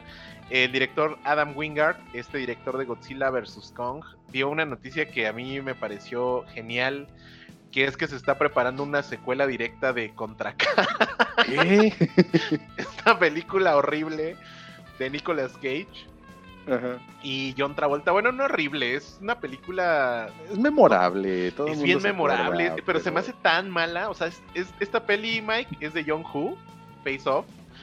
Y están preparando una secuela directamente con Nicolas Cage. Y la verdad es que esto me parece increíble como el nivel de popularidad que tiene actualmente el actor y lo que este director dijo para Oye, el habrá sido por culpa del peso del talento y todos los Sí, claro, claro, todo este pedo de, este culto a Nicolas Cage. literal, el director dijo hace algunos años los estudios, los estudios habrían buscado algún actor de moda, pero Nick está teniendo su momento y ha vuelto a ser uno de los más populares de Hollywood. Entonces, sí, literalmente es por todo esto yo soy muy fan de la, de la Face Off original, este Young Hu horrible, todo exagerado, eh, grandes personajes mal actuados de Nicolas Cage. Nicolas Cage, cara de loco, creo que comenzó aquí. Y pues no sé, yo, yo sí vería un. ¿No fue en Conner, Alec? Sí fue aquí, ¿verdad? Sí fue en Facebook. Es que aquí, o sea, es que siempre hacía como un poco de movimientos, pero aquí sí es full cara de loco todo el tiempo, ¿eh? Este. entonces, la verdad es que tiene años que no la veo. Creo que me gustaría verla porque además el lenguaje de Canal 7, la traducción, es, es así enigmática, pero no sé si ustedes verían una continuación de Contracara. Sí, eh, sí. Todo puercote, sí. Y eso que no me gusta Tetlazo, ¿eh? Pero sí, Alex, sí la vería, obviamente. Sí, aunque espero, híjole, bueno, sí la quisiera ver, pero también no sé cómo vaya a ser en 2023 o 2024 cómo vaya a ser una película de Contracara en estos tiempos. Porque esa es una película muy de su tiempo, ¿eh? Sí, claro. La tecnología muy así. O sea, esa tecnología que hacen en Contracara, te aseguro que ahora la tienen este mil veces mejor y es real, ¿eh? Es del 97 Contracara. Sí, híjole, ¿no? Ya, ya tiene sus años, ¿eh? No, pues no. Ahí estabas en el kinder, ¿no, Alec? Exactamente, exacto. ¿Y tú, Alec, qué onda? ¿Qué? ¿Sí o no? A ver, platícame. Sí, sí le entraría. No sé si Travolta va a estar arriba o no, pero creo que sí, sí vería esto. Creo que contra cara uno sí es muy cabrona. Sí es de esas películas noventeras que sí se volvieron como de culto. Creo que trae un cultito importante contra cara. Y si Adam Wingard, el güey que hizo Godzilla contra Kong, que está arriba de esto, creo que podría estar interesante. No sé tú, Juan, si quieras agregar algo. Híjole, es que ya, bueno, de por sí ya con lo de las novelas ya quedé como quedé, pero, pero sí, este, sí estoy, sí estoy ahí. Eh. Sin embargo, sí, coincido con ustedes, no, no me imagino cómo puedan desarrollarla o qué cosa más absurda se les pueda salir al guion en estas épocas. Pero bueno, espero que no se vuelva nada más una rápida y furiosa donde intercambian las caras y ya, ¿no? Uy, esa escena, ¿se acuerdan la escena donde un láser le está pasando la cara a John Travolta y le cambian su cara. Eso es lo más noventero que existe, ¿no? Oye, ahí este, también esa es la de las lanchas, ¿no? Cuando están este. Exacto. ¿Qué más? No, sí. La lancha increíble, Juan. La lancha increíble. Ah, son muy buenas, la verdad son muy sí, buenas. La, la, verdad es que sí, está muy cagado que sea tan malo este pedo de que. A ver, oye, John Hu, ¿cómo haríamos un trasplante de cara? Pues un láser de cara a cara, ¿no? Así, o sea, es la Con cosa el más láser hacía básica todo, de- ¿no? Con el láser hacía todo. Pues un láser te podía destruir, un láser te podía Antes no hacer le pusieron un, cha- chupón después de pasar el láser, ¿no? Para quitarle la cara. Sí le pasan, Juan, porque hay un chupón como de cara, en forma de cara, que te chupa la cara y se la pega al otro. Entonces, sí, tengo, temo decirte, Juan, que sí hay un chupón de cara. Digamos que en los 90 la tecnología que era como premier era la del láser, porque en los 50 era el laboratorio, ¿no? Con un buen de Ajá. colorcito y de botoncitos, ¿no? Como que cada Con época muchos- ha tenido su, su Con onda, muchos ¿no? bulbos. Ándale, con electricidad. Sí, entonces, eh, está bien. ¿Sabes qué? Entonces se me ocurre que son impresora 3D, pero con células o con Algo producto así. biológico. Pues a ver qué sale, quién sabe. O alguna una onda de, de ADN, ¿no? Que ahorita también está muy de moda. Tenemos Pero un pues- clon al que le quitamos la cara y te la ponemos. Ya porque estamos perdiendo el control y yo creo que vamos a escuchar en este caso el tema de Alec, ¿no? ¿O hay más? Hay más. Cerramos nada más con maestros. Ay, Ok, con maestro, La a ver. extrañada sección. Maestro. Maestros, que suenen los violines, ¿no? Bueno, yo, yo creo que es muy claro lo que dice Mike Shiner, de que es un genocidio cultural. Todas las películas de Michelle son de, de gente de clase alta o gente blanca. Por ahí decían white Fugitivos presenta Maestros. Y uno de mis peores miedos, señores, se ha cumplido. Creo que todos estos, todas las cosas llegan en algún momento. Mis peores miedos, top 3 de miedos de la vida, que me encierre el SAT, que nunca me pueda comprar una casa y que se estrenara una secuela del Joker. Y ha, llegado el momento, señores, donde el charlatán de charlatanes, donde el, el creador de los Jokers, del esto- es que no lo entenderías, es que estoy muy loco y no me entiendes, el señor Todd Phillips acaba de anunciar eh, con bombo y platillo, incluido un- a un Joaquín Phoenix con lentes, leyendo el guion de Joker que se llama Folie Dogs. Disculpen ustedes mi francés, que significa locura de dos, que es un término psiquiátrico donde la psicosis se transmite de una persona a otra. Híjole, el peor de mis miedos, de verdad, señores. Se sabía, la película, la primera película costó creo que 55 mil dólares e hizo casi mil millones de dólares. Era muy obvio. Híjole, de verdad es que no sé qué decir. Joker me parece una cosa horripilante. Me parece. eh, ¿Qué pasaría si ese muchacho de la Cineteca Nacional eh, que dice Eres Arte Amiga fuera una persona o fuera una película? Sería Pues el el Joker. eh, no sé, no, no, no, se me hace horrible. De verdad ya va a regresar los Jokers a la vida. Yo agradezco a la pandemia no haber visto Jokers en- ahora en, en Halloween. Recuerden que en sus fiestas de Halloween, ¿cuántos Jokers hubo? Horrible, me parece horrible por donde lo vean, me parece horrible que, que Joaquín Phoenix esté aceptando esto. A mí me sigue pareciendo Joaquín Phoenix uno de los mejores actores de nuestro tiempo. Lo que ha hecho con Paul Thomas Anderson en sus distintos eh, papeles con él me parece eh, increíble. Me parece eh, inclusive risible para su carrera que el Oscar que tiene Joaquín Phoenix no sea por eh, The Master, no sea por Inherent Vice, sino sea por Joker de Todd Phillips. Y híjole, me parece de verdad muy lamentable. Todd Phillips es un director tan, tan hueco que le falta tanto, que no tiene el menor eh, desacomodo en decir, ah, bueno, sí me inspiré en, en Scorsese para hacer esto. ¿A poco? Eh, o sea, no, no sé. no, la verdad es que me parece lamentable por todos lados. Por supuesto, no voy a ver esto jamás en la vida y si lo veo será en Cuevana mientras voy al Walmart o algo. Eh, y pues no sé ustedes, muchachos. Pues es que vivimos en una sociedad, eso es lo que falta. Donde la gente quiere al Joker y entonces, pues sí, iba a haber un Joker 2, era cuestión de, tiempo.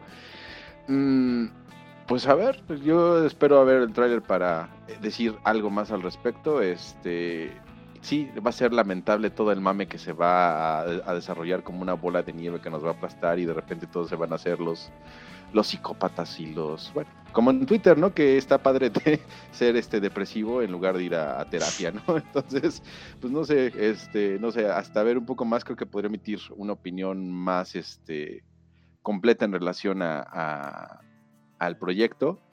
Pero bueno, el, el mame, el mame es el que siempre nos arrolla, ¿no, Mike? este, sí quiero ver un trailer. Em, yo preferiría que sí ya metieran una onda como, digamos, dentro del universo de DC. O sea, sí me gustaría que lo metieran ya con otros personajes. Pero me imagino que va a ser una situación intelectualoide. Porque no veo de otra manera. La Joker 1 la, vi en el cine, no tuve ningún inconveniente. O sea, dije, ah, está buena la peli. Y fin, o sea, ya nada más. No, no, entendí como tanto la pleitesía por la película. Sí se me hizo una película entretenida. Dije, ah, está curiosa. Aparte, como dicen, este Joaquín Phoenix, pues sí actúa bien. Entonces hace que la película sea muy llevadera. No, no la siento mala. De hecho, ahora ya pasando el tiempo, creo que me la pasé mejor viendo Joker que viendo esta última de Batman, que a lo mejor muchos dirán que son cosas totalmente distintas, pero al final son personajes de DC Comics y son personajes de cómics, entonces eh, nunca he entendido por qué tienen que hacerlo como tan grande, o sea, es un personaje de cómics y ya, y entonces esta segunda película debería de ser lo mismo, pero sí entiendo que van a haber todas esas personas que, que lo encumbran, ¿no? Y que piensan que sí es una obra de arte y, no, no lo es. Y, bueno, desde la foto que vemos a Joaquín Phoenix así con sus cigarros, sus lentes negros, leyendo junto a la ventana, ya sé para dónde va esto, ¿no? Y que el título esté en francés, híjole, Creo que se pidió una, está esperando un chap, una chapata, una chapata ahí de la de la Cineteca. Un churro del moro. Pero, pero es que aparte, ¿cómo podría funcionar Joker 2? No, pues no. Si la Joker 1, en realidad, además de los argumentos que, ya comentaste, se apoyaba mucho en el contexto que se vivía en Estados Unidos en ese momento, que era el trompismo en su máxima expresión y todos locos este, queriendo matar a la gente, este, nada más porque era de otro color, ¿no? Este ya con ese, con ese discurso que está un poquito quizás menos, me gustaría creer que está un poquito menos este, vigente, pues como que siento que la, película o el personaje o lo que quieran plantear, pues perdería poder. Ojalá que salga Harley Quinn con Anne Hathaway o algo así, estaría genial. No sé, algo así. Pero ya, X. ¿Y tú, Alec, estás muy enojado con la noticia? Pues nada, o sea, es que hay una razón muy obvia para esto. La, primera película costó 55 millones de dólares. Publicidad incluida, ojo, ¿eh? Y recaudó 1.074 millones de dólares. Esa es la mm. única razón por la cual este pedo está sucediendo. Vamos a pensar que, como dice Mike, fue una buena película. Para mí no lo es vamos a pensar que Todd Phillips es un director serio, que, escribe cosas existenciales muy cabronas y que esto fue un ejercicio de cine de superhéroes diferente. es como si Scorsese dijera, no, muchachos, Goodfellas me quedó bien buena, vamos a hacer Goodfellas 2, la venganza de los Goodfellas. Es, es lo mismo. Cualquier tipo de obra o de autor que se respete, no hace esto. Y aquí, perdón, por eso me da mucha pena que Joaquín Phoenix esté subiendo a este tren o sea, Todd Phillips es el güey de, Hangover, perdón. Claro, es maestro. Y siempre, va a ser ese güey, aunque quiera complicarse su carrera ah, de la forma que él quiera. No es un escritor ni de lejos, no es un director de propuesta, ni de nada, ni de estética, ni de nada. O sea, yo creo que él como director no tiene nada que enseñarle de actuación a Joaquín Phoenix. Y qué lamentable de verdad que esto esté sucediendo, pero bueno, pues hay, hay los que se emocionen, qué bueno, y los que van a ver esto, qué bueno. Seguramente va a estar Joker más loco que nunca y vamos a tener más Jokers en la vida y eso siempre va a ser muy lamentable, muchachos. Pues a ver, a ver qué pasa. Ya lo Listo. traeremos por acá. Y pues Alec, ahora sí, ¿qué nos traes hoy? ¿Qué nos Pues miren- ofreces el día de hoy? Eh, les traigo algo que extrañamente no odié y justamente por eso quiero traer este contenido porque ya estoy harto de que nada me guste muchachos. ¿Qué Y- onda? En Twitter te ha ido cañón, ¿eh? Todo el tiempo así. ¿Estás seguro? No le gusta. Ya está ahí un hashtag, creo. No le gusta a Alec Palma y el otro es hashtag no le gusta nada a Alec Palma. ¿eh? Ya dije, Y el otro es chapatismo. Ay, chapatismo es mi pasión, ¿eh? Cuidado. Sí, ¿eh? Varios tweets por ahí. Pues fíjense que estaba le- leyendo mi guion en, este, en la ventana con lente oscuro con cigarro, como Joaquín Phoenix, y me dispuse a, leer, a, a ver The Offer, una serie que se estrenó el pasado 28 de abril en la plataforma Paramount Plus. Es un Paramount Plus original, eh, donde hay involucrada gente interesante como Dexter Fletcher, que fue el director de una película que a mí me gustó un montón, que se llama Rocketman. Fue el que finalizó la película de Rhapsody a Bohemia, la biografía esta de Freddie Mercury. Híjole. Y se me hace un director bastante solvente. Por ahí tenemos a un Miles Teller que lo he seguido desde hace años. Por ahí sé que, y supongo que Juan no me dejará mentir, que en Top Gun Miles Teller está muy bien. Entonces, Miles Teller ha sido un actor que he seguido desde hace tiempo, que me parece bastante solvente. Y le entré con un poquito de miedo a, este original de Paramount Plus, que se estrenó junto con el, la conmemoración del 50 aniversario del padrino, de la original de Francis Ford Coppola. Y yo dije, bueno, esto es un producto que me va a interesar porque soy muy fan del padrino, pero pues igual no me espero gran, gran cosa. Probablemente sea como un comercial para venderte más Blu-rays o 4Ks de las ediciones del padrino. Y me encontré con todo lo contrario. Creo que junto con The Voice, que se acaba de estrenar, y con algunos otros contenidos que he visto este año, es de la serie que más momentos memorables me ha dejado. Eh, ¿De qué se trata The Offer? Básicamente The Offer, y eso me gusta un chingo, no es la historia del padrino. O sea, sí te vas a encontrar con algunas escenas que hicieron en, calles en Nueva York, el famoso viaje a Sicilia, donde hacen estas eh, eh, escenas con Al Pacino, pero no se trata de eso la serie. La serie es, pudiéramos llamarle casi una serie biográfica de un productor que todavía está vivo y de hecho el guion se basa en las experiencias de vida que le contó al guionista y creador de la serie. Un- una persona que se llama Albert S. Rudy, eh, o Rudy. Eh, este productor venía de, de hacer o de producir series pues medianas en televisión, encontró un trabajo en la Paramount reportándole al legendario Robert Evans, un, director de Paramount en ese tiempo, eh, legendario porque era un güey bien pedo, que iba a fiestas, que andaba con todo el mundo, pero que aún así eh, alcanzaba a producir y le daba eh, ventana a creadores diferentes. Este güey, por ejemplo, es el productor de Chinatown, fue el productor del bebé de Rosemary, y la vida de Albert S. Rudy es por lo menos interesante. Esta es una serie que tiene mucho corazón y creo que eh, va cayendo en el, en el estereotipo de, de estos críticos de cine mediocres, el- esto es una carta de amor a la industria del cine, esto es una carta de amor a la gente que quiere el cine, esto es una serie que te explica perfectamente qué es un, un productor, qué hace, cuál es su función, qué es un productor ejecutivo, qué es un productor de línea, qué hace un güey que está arriba del productor, qué hace el director del estudio, qué hace el dueño del estudio. Es una serie que te explica muy bien cómo funcionan las cosas. Eh, el cast está cabrón, o sea, hay un güey que se llama Dan Fogler que interpreta a Francis Ford Coppola. Dios mío, estás viendo a Francis Ford Coppola. La- los primeros capítulos hacen hincapié muchísimo en cómo se fue gestando una amistad entre Mario Puzo y Francis Ford Coppola, cómo estos güeyes escriben el guion. Y hay una historia que yo no des- yo desconocía por completo, así por completo, que se me hace como el, el- el tema más cabrón de la serie, que es que básicamente la mafia italiana que, es, que, que surge o que está en Nueva York, cuando se enteran que esta película va a existir, quieren impedir la filmación del padrino.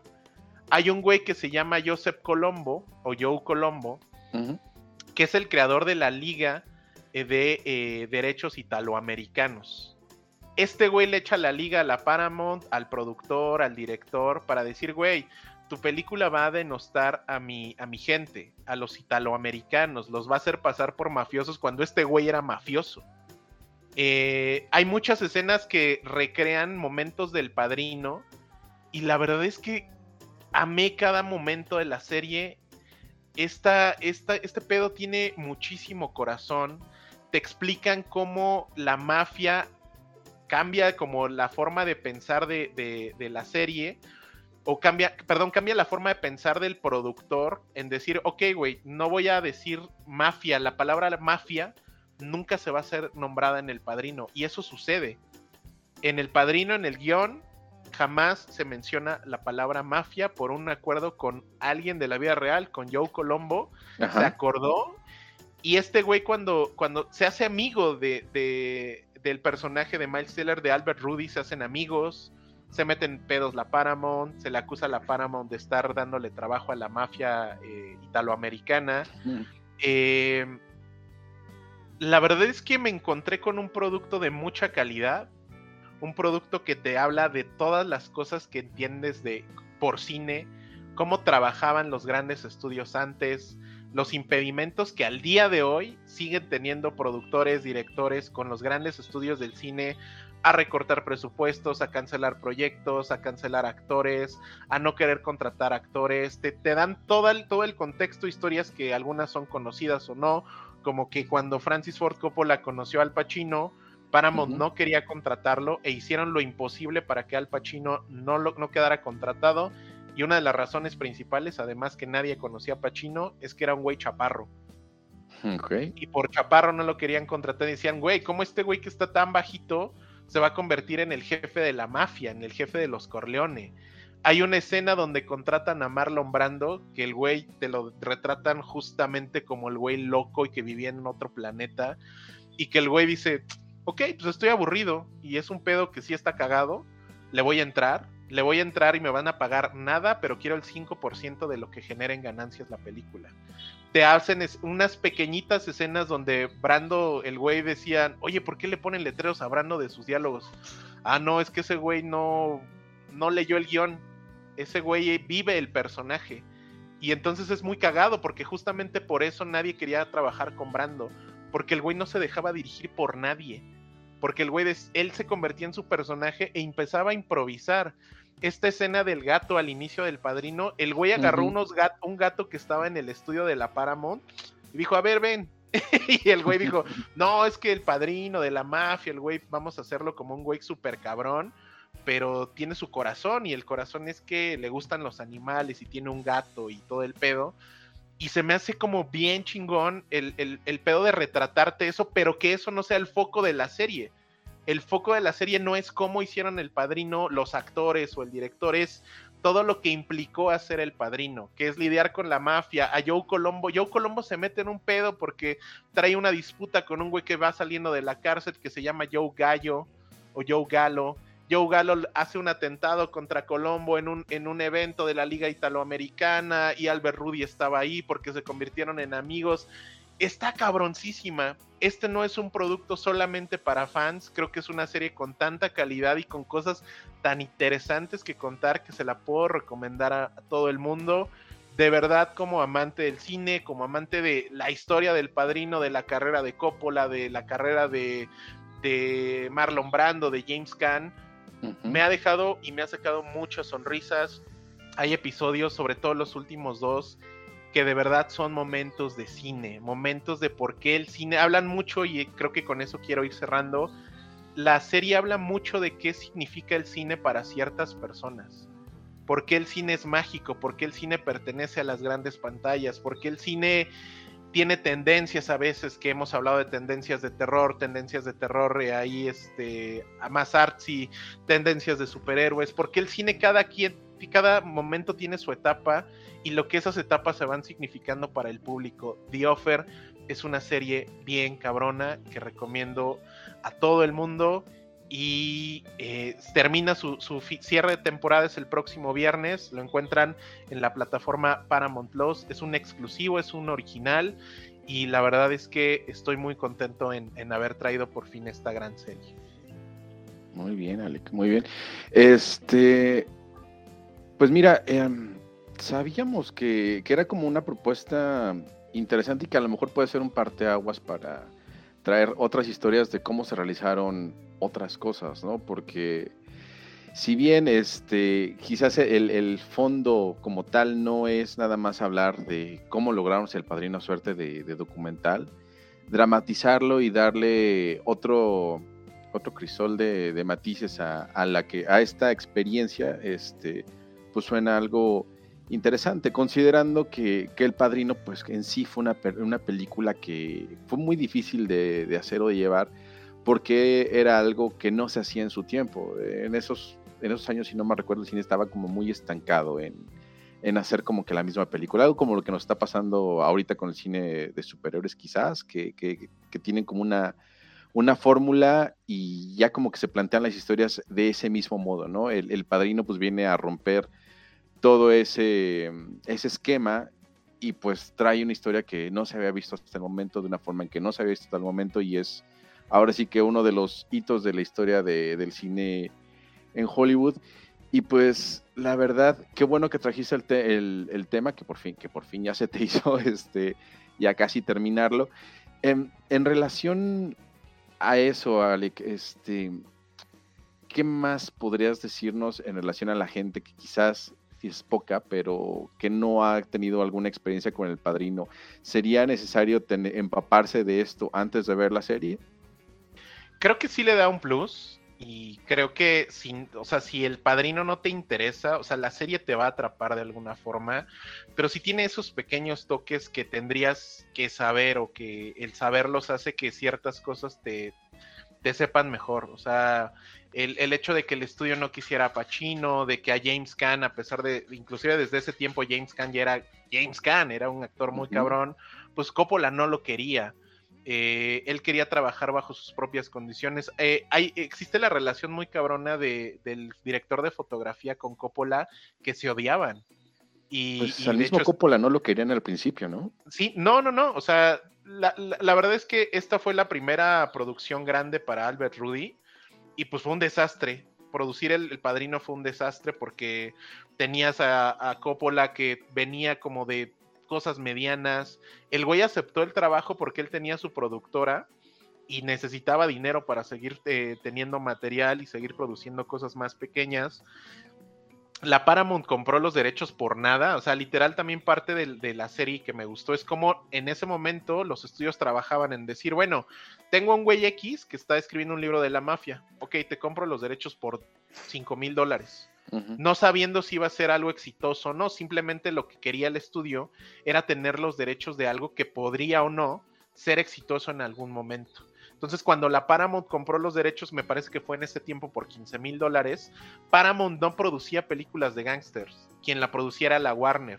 Y de hecho hay una parte en la serie, de nuevo, muy de cine, eh, donde el director de la Warner de ese tiempo le llama a, Bob Evans y le dice, güey, el Padrino está siendo el, libro, eh, es el, libro mejor vendido en los últimos 10 años en Estados Unidos.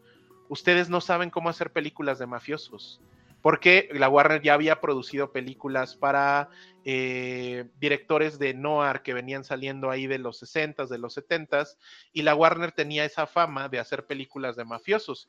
Y el director de la Warner le llama a Bob Evans y le dice, güey, te compro los derechos por un millón de dólares del Padrino pero ustedes no tienen experiencia, dámela a mí y podemos compartir una ganancia e inicialmente yo te compro los derechos por un millón de dólares y Paramount o el director de Paramount dijo, ok, este pedo está bien interesante, lo teníamos ahí votado, ¿por qué está siendo tan popular y por qué no estamos haciendo nada con esta propiedad?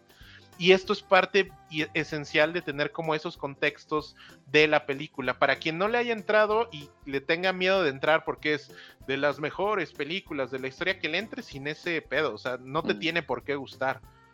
Eh, personalmente me gusta más Padrino 2 que 1, pero la 1 es muy especial por todo lo que involucra Marlon Brando, que es el mejor Marlon Brando para mí. Esa última etapa que tuvo fue bien cabrona. Eh, pero que le entren. Creo que eh, a las personas que no le han entrado y empiezan a ver la serie y la serie de nuevo les va a atrapar porque está bien hecha, porque tiene algo interesante que contar, creo que te va a dar muchas ganas de ver El Padrino y de nuevo, no para la perspectiva de decir, te tiene que encantar, es la mejor película de todos los tiempos, sino más bien que, que sea eh, vas a ver algo que no habías visto y que es muy importante para la industria del cine y que a partir de eso cambiaron muchas cosas de cómo se hacen las películas. Entonces, para mí eso es The Offer y de verdad la, la recomiendo un montón. Muy bien. No sé si Mike ahí tenga algún comentario más. Sí, estaba viendo el tráiler de la serie y, realmente me llamó mucho la atención como toda esta parte de la producción, la idea, eh, que se ve en el tráiler las amenazas que tenían por las familias italoamericanas obviamente inmiscuidas en la mafia.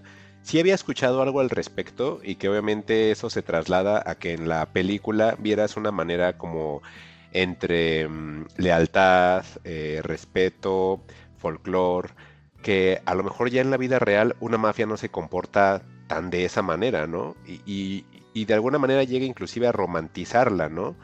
Yo me imagino que inclusive si alguien hiciera una adaptación similar a lo que ahora es, por ejemplo, con la familia michoacana, con el cártel Jalisco Nueva Generación, como con la Unión Tepito, pues hasta pondrían las, las, las, licuachelas, pero pues pondrían así como si fuera una terraza o algo así, ¿no? Entonces, sí entiendo la, la, la preocupación por parte de las, de, de, la, digamos que de las mafias, para que no se vieran tan mal, pero creo que la, la adaptación de la película Padrino, porque a lo mejor el libro no nos lo traslada, el libro es más crudo, Em, pero, por ejemplo, a lo mejor en la película sí es una onda más estético o estética, como le llaman ahora los chavos que están descubriendo el inglés. Saben ahora los chavos están descubriendo que hay palabras en el español que en el inglés también se tienen. Qué curioso.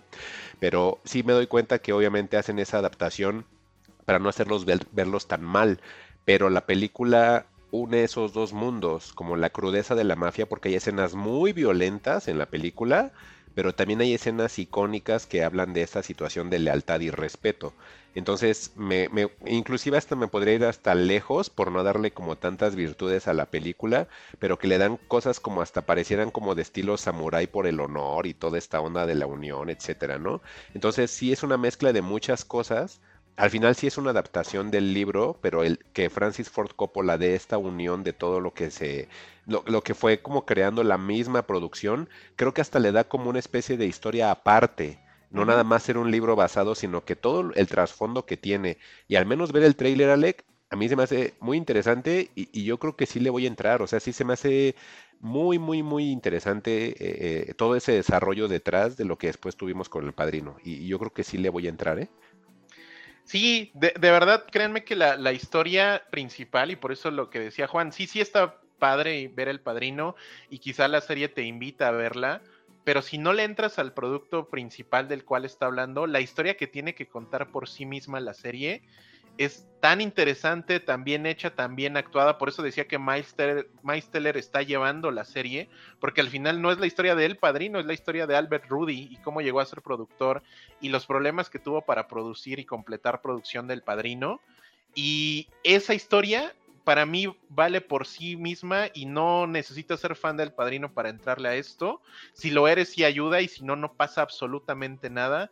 Y el, todo el hecho de que la Paramount acepte porque es una serie al final producida por ellos mismos o por el mismo estudio, que acepte que la mafia colaboró con la producción de la película se me hace muy cabrón. Por ejemplo, ya para cerrar de, mi lado el tema, la cabeza, la escena de la cabeza del caballo, Coppola trató de hacerlo con props y con props y con props y el güey decía, güey, se ve falso. Ah, pues alguien de la producción que trabajaba para Joe Colombo consiguió una cabeza de caballo real y en la película la escena de que la cabeza del caballo que le dejan al director es una cabeza de caballo real que consiguió la mafia. ¿Cómo la consiguió? Pues nadie sabe. Y eso se me hace muy chido. Saber esos detalles se me hace muy chido. Me remite a una película, Alec, de principios de los 80 llamada Holocausto Caníbal, que, también era cinema, ¿eh? pero bueno, continúen. Y pues nada, con eso yo estoy cerrando. De verdad se les recomiendo muchísimo. Y pues qué bueno que Paramount por fin esté trayendo cosas que valen la pena. Me hacen sentir que mis 400 pesos que pagué en buen fin el año pasado por un año de suscripción valieron totalmente la pena. Ya sería esa y Yellow Jacket, ¿no, Alec? Sí, cuando pienso en Paramount, pienso en The Offer y pienso en Yellow Jackets, que si todo sale bien, estrena nueva temporada en noviembre, diciembre de este año. Y el, en dos semanas, la nueva película de Vivi and Y ya está ahorita la de South Park, ¿no? La, los Sí, Streaming Wars, sí. Entonces, pues ya tiene cuatro aciertos la plataforma, ¿no? Sí. Y fíjate que yo creo que esto abre la puerta a más historias así. Y la que se me viene a la mente, que quizás me gustaría ver dramatizada, es la historia de cómo hicieron el disco de Rumors, los de, los de Fleetwood Mac. No sé si se- Mm, ya ves que ahí fue como muy Pues el declive, ¿no? tortuosa, ajá, muy dramática, muy este, llena de drogas, muy llena de sexo, muy llena de violencia. Y al final resulta en un disco que es como que el más grande de su Sí. historia y los lleva a giras al- en todo el mundo. Yo siempre Entonces- he pensado que es una comuna hippie esos Fleetwood, este, Fleetwood Mac, ¿eh? eh. Sí, yo siempre he Pues en una de esas sí, pero pues se les convirtió en algo bastante viciado, ¿no? Eh, En algo bastante decadente. Entonces estaría, estaría interesante, ya que estamos ahí en el, en el morbo de cómo se hacen las cosas, cómo se hacen cosas legendarias. Pues yo creo que esa podría ser una buena historia para dramatizar y llevar a una serie. Eh, sí, eh. Y hablando de cosas legendarias, pues yo creo que hay que darle paso al legendario Adam Sandler, ¿no, Juan? Sí, sí, eh. Sí, sí, el legendario Adam Sandler que tiene un contrato millonario con Netflix que le permite Sí, hacer cualquier cosa, por lo visto. Y, y yo creo que en este caso les voy a hablar de una película que no sé cómo la doblaron al español, bueno, no sé cómo la tradujeron al español para que la puedan ver. Según, según vi, en, en el español de España le pusieron como Garra. Eh, el título original de la película se llama Hustle. Hustle lo podemos traducir como, como una batalla, ¿no? Como una lucha. Este, y es donde Adam Sandler y Queen Latifah están metidos. ¿Y qué, qué chingado está haciendo Adam Sandler con, con Queen Latifah, no? Bueno, ahí va un poquito de contexto. Y es que, como les mencioné, este, Net tiene, Adam Sandler tiene carta abierta con, con Netflix, por así decirlo, o un contrato pues, millonario para llevarles contenido.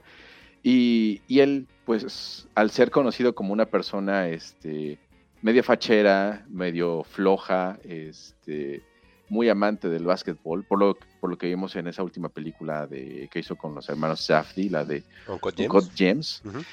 Pues aquí se pasa y hace como una suerte de, de gimmick, una película de cameos con estrellas de la NBA, por así decirlo. Ahora sí que si en, Chi- en Chi- Chi- Chi- Chip y Dale tuvieron todos los cameos que hicieron este, en la vida, pues ahora los que son fans de el deporte ráfaga, no, cierto, del básquetbol, este, pues van a encontrar una película interesante en, en Hustle.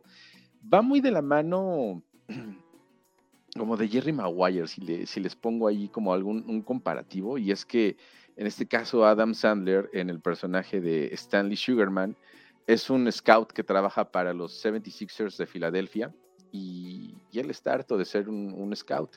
Un scout es una persona que va buscando en todo el mundo, eh, a nivel NBA, este, personas que puedan este, destacar en el baloncesto, ¿no? Entonces, pues va, va España, va a Turquía, va a China, va a Alemania, va a Brasil. Donde, donde pueda haber un potencial jugador, él va a verlo para ver sus cualidades y si realmente es un prospecto que pueda ser bueno hacia la NBA, ¿no? Este, al principio vemos eso.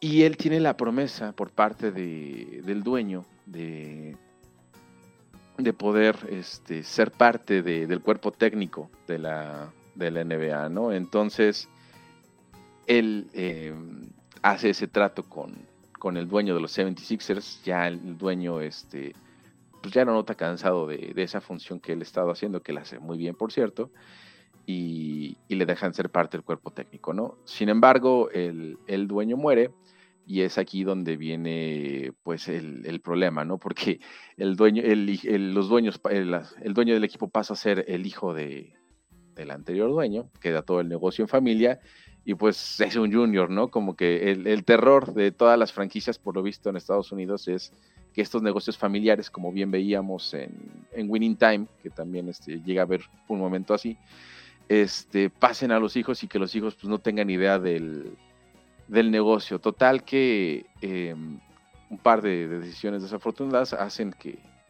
que Stanley eh, pues siga siendo scout en el momento que ya no lo quería hacer.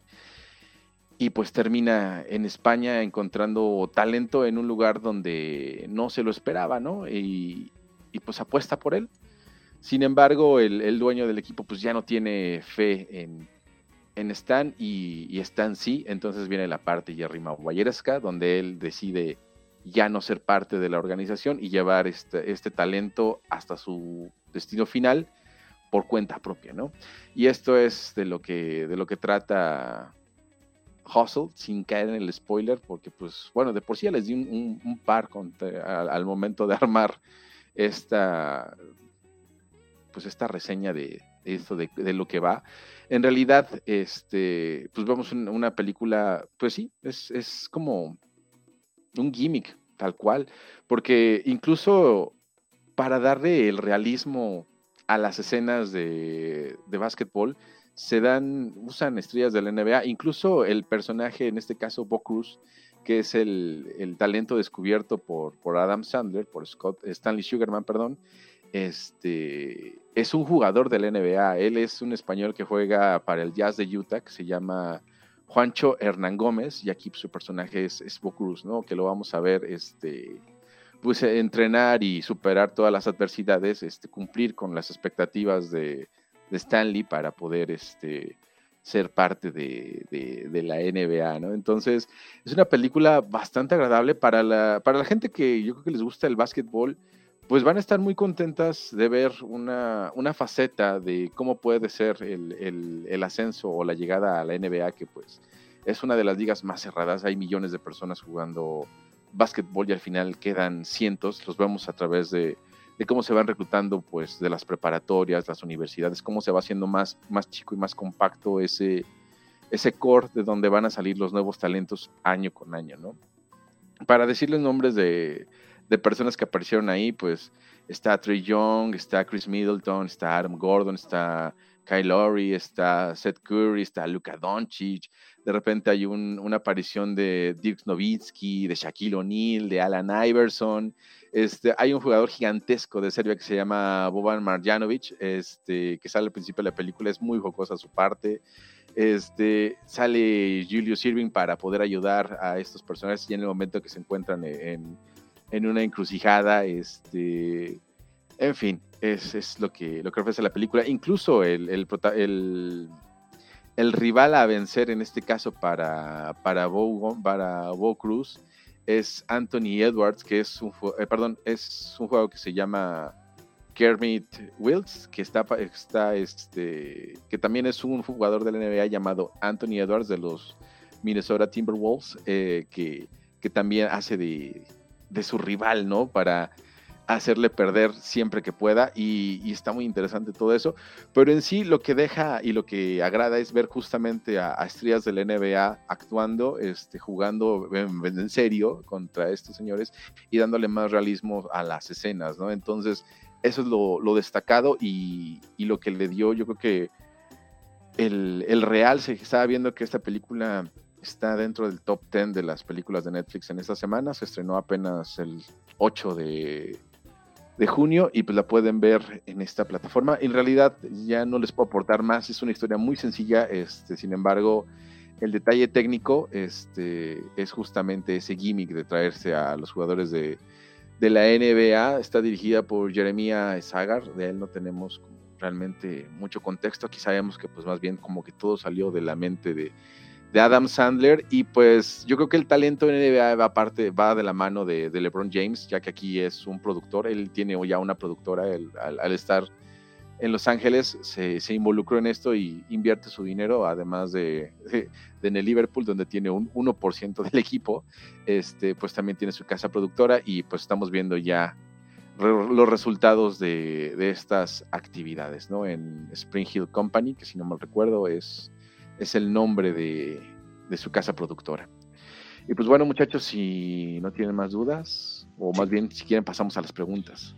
Sí, una pregunta. Eh, sí se tiene que tener, por lo que estoy viendo, mm, como que mm, ya algo de básquetbol, ¿verdad, Juan? O sea, eso sí siento que es para fanáticos de básquetbol, ¿no? No es como tanto una historia que nada más tome como pretexto el deporte, sino sí creo que apela a los fanáticos, ¿no?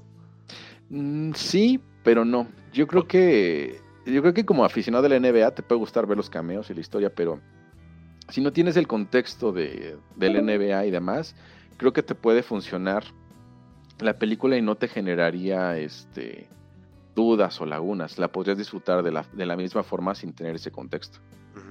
Ok, y otra cosa, este, ¿cómo sientes tú las actuaciones o, o los cameos que dices nada más es de hola, soy tal jugador y fin, o si participan en la historia?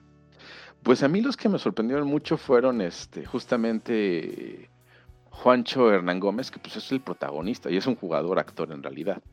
Y este, O sea, este, este dude sí es jugador, Juan. Es un jugador de la NBA, él juega en el Jazz de Utah.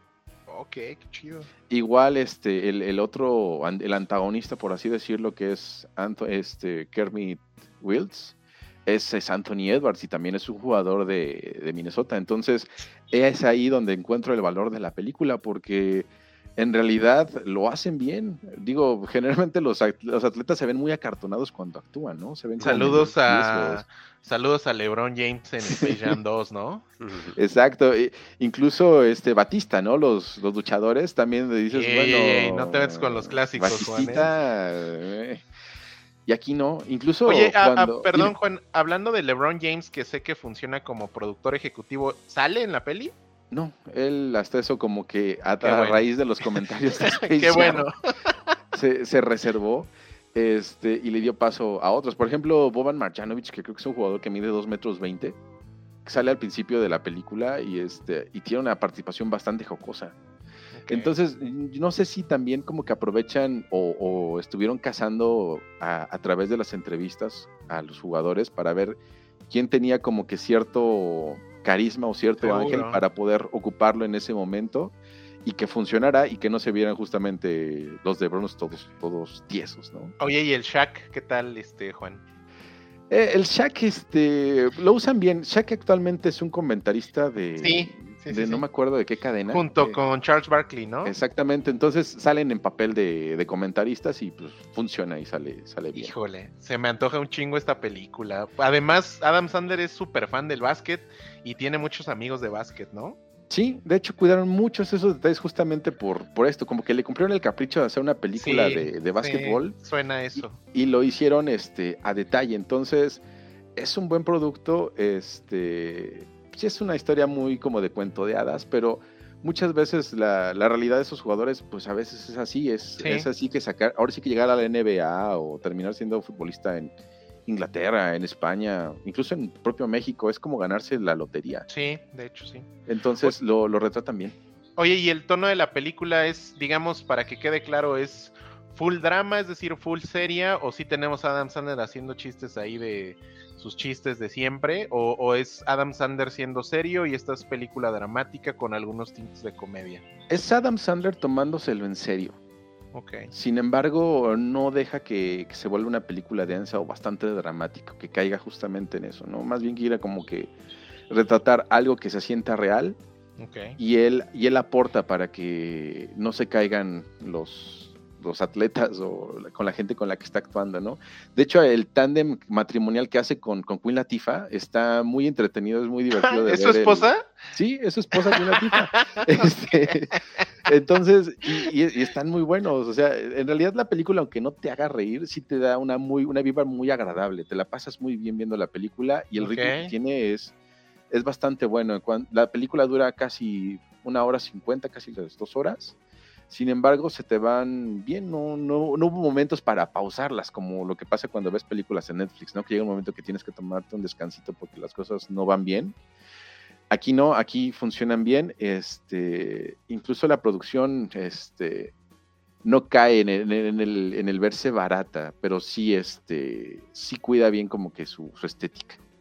Oye, Juan, y pregunta, porque creo que esta me parece interesante. Creo yo que podríamos calificar, si estás de acuerdo, esta y King Richard más o menos en la misma liga.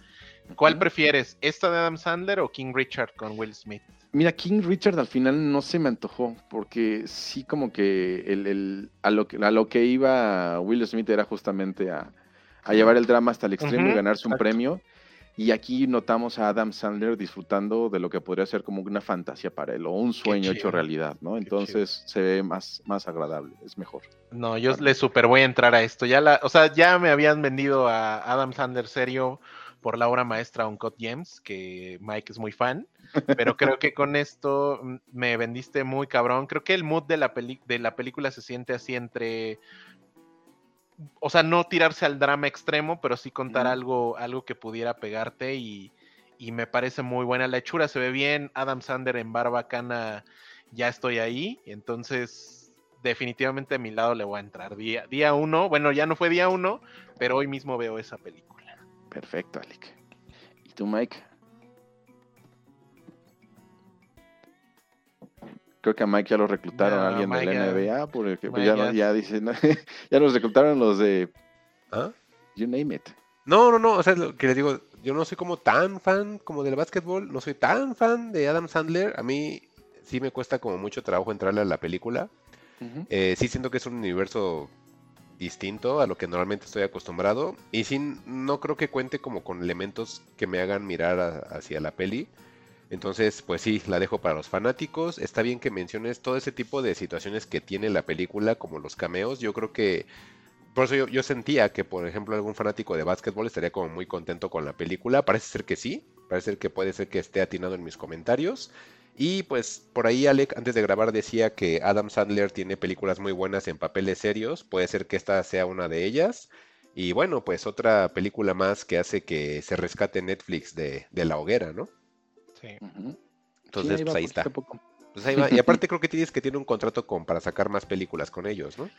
No sé cuántas llevan ya, seguramente Alexis tiene la, la Llevan cuenta, según dos, yo ¿no? lleva como cuatro. No, Tampoco- ya llevan varias. Según yo, el deal era por 10 pelis. Wow, pues ahí está. Más que South Park, imagínense. Está bien. Bueno, pues es el Ted Lasso del básquetbol, ¿no, Juan? No. ¿No? Más divertido. Más divertido que Ted Lasso. Más agradable, diría yo. Yo creo que, Ah. yo creo que esta sí la... Yo sí te recomendaría verla, este, a lo mejor no te gusta, crees que necesitas como que el background de la NBA, pero yo digo que no. Digo, si te gustó Jerry Maguire, si la llegaste a ver, creo Mm. que esta te puede gustar. Sí, tampoco me gustó Jerry Maguire. Ah, bueno, entonces... Sí, no, creo que hay público para todo, pero yo ahí no estoy. Y pues yo creo que entonces seguimos, no si tengas algún comentario más, o tú, Alec. Este, no, yo creo que ya podemos cerrar el tema si no tiene algún otro comentario. Bueno, está bien. Entonces, seguimos con el tema que es el que va a traer todas las descargas de este episodio, o todo el hate, o, o yo sigo pensando, a, a, digamos que a diferencia de lo que vaya a comentar Juan o llegue a comentar Alec, pero esta es la película más nerd que he visto en mucho tiempo. Y es la película que en México le pusieron o en Latinoamérica todo en todas partes al mismo tiempo. O en inglés, Everything, Everywhere, All at Once. Entonces, esta película que ha tenido tanto, tanto, tanto, tanto visor en redes sociales. Mucha gente dice que esa es la verdadera película de universos este, paralelos o de multiversos o el cineverso, como le quieras llamar. Pero, pues sí les quiero comentar que el tener una película con universos alternos tiene que tener una columna vertebral sólida, porque si no se cae.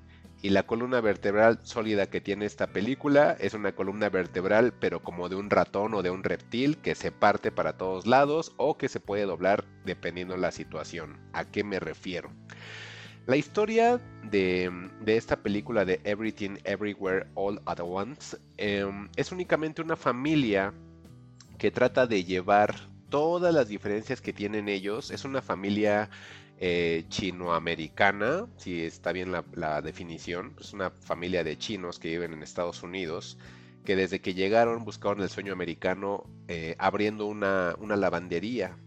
Y pues de ahí se van desarrollando los personajes o lo poco que quieren tratar de desarrollarnos los personajes. Y bueno, pues esta película es como les comentaba, o sea, realmente tiene que tener una trama sencilla, que si realmente la queremos resumir, estamos hablando de que mm, es nada más esta familia que tiene que estar como que peleando por existir en Estados Unidos. O sea, digamos que si lo quieres ver de una manera hasta clavada, podríamos decir que su universo alterno es el vivir en Estados Unidos siendo ellos chinos, porque tienen que enfrentarse como ese choque cultural.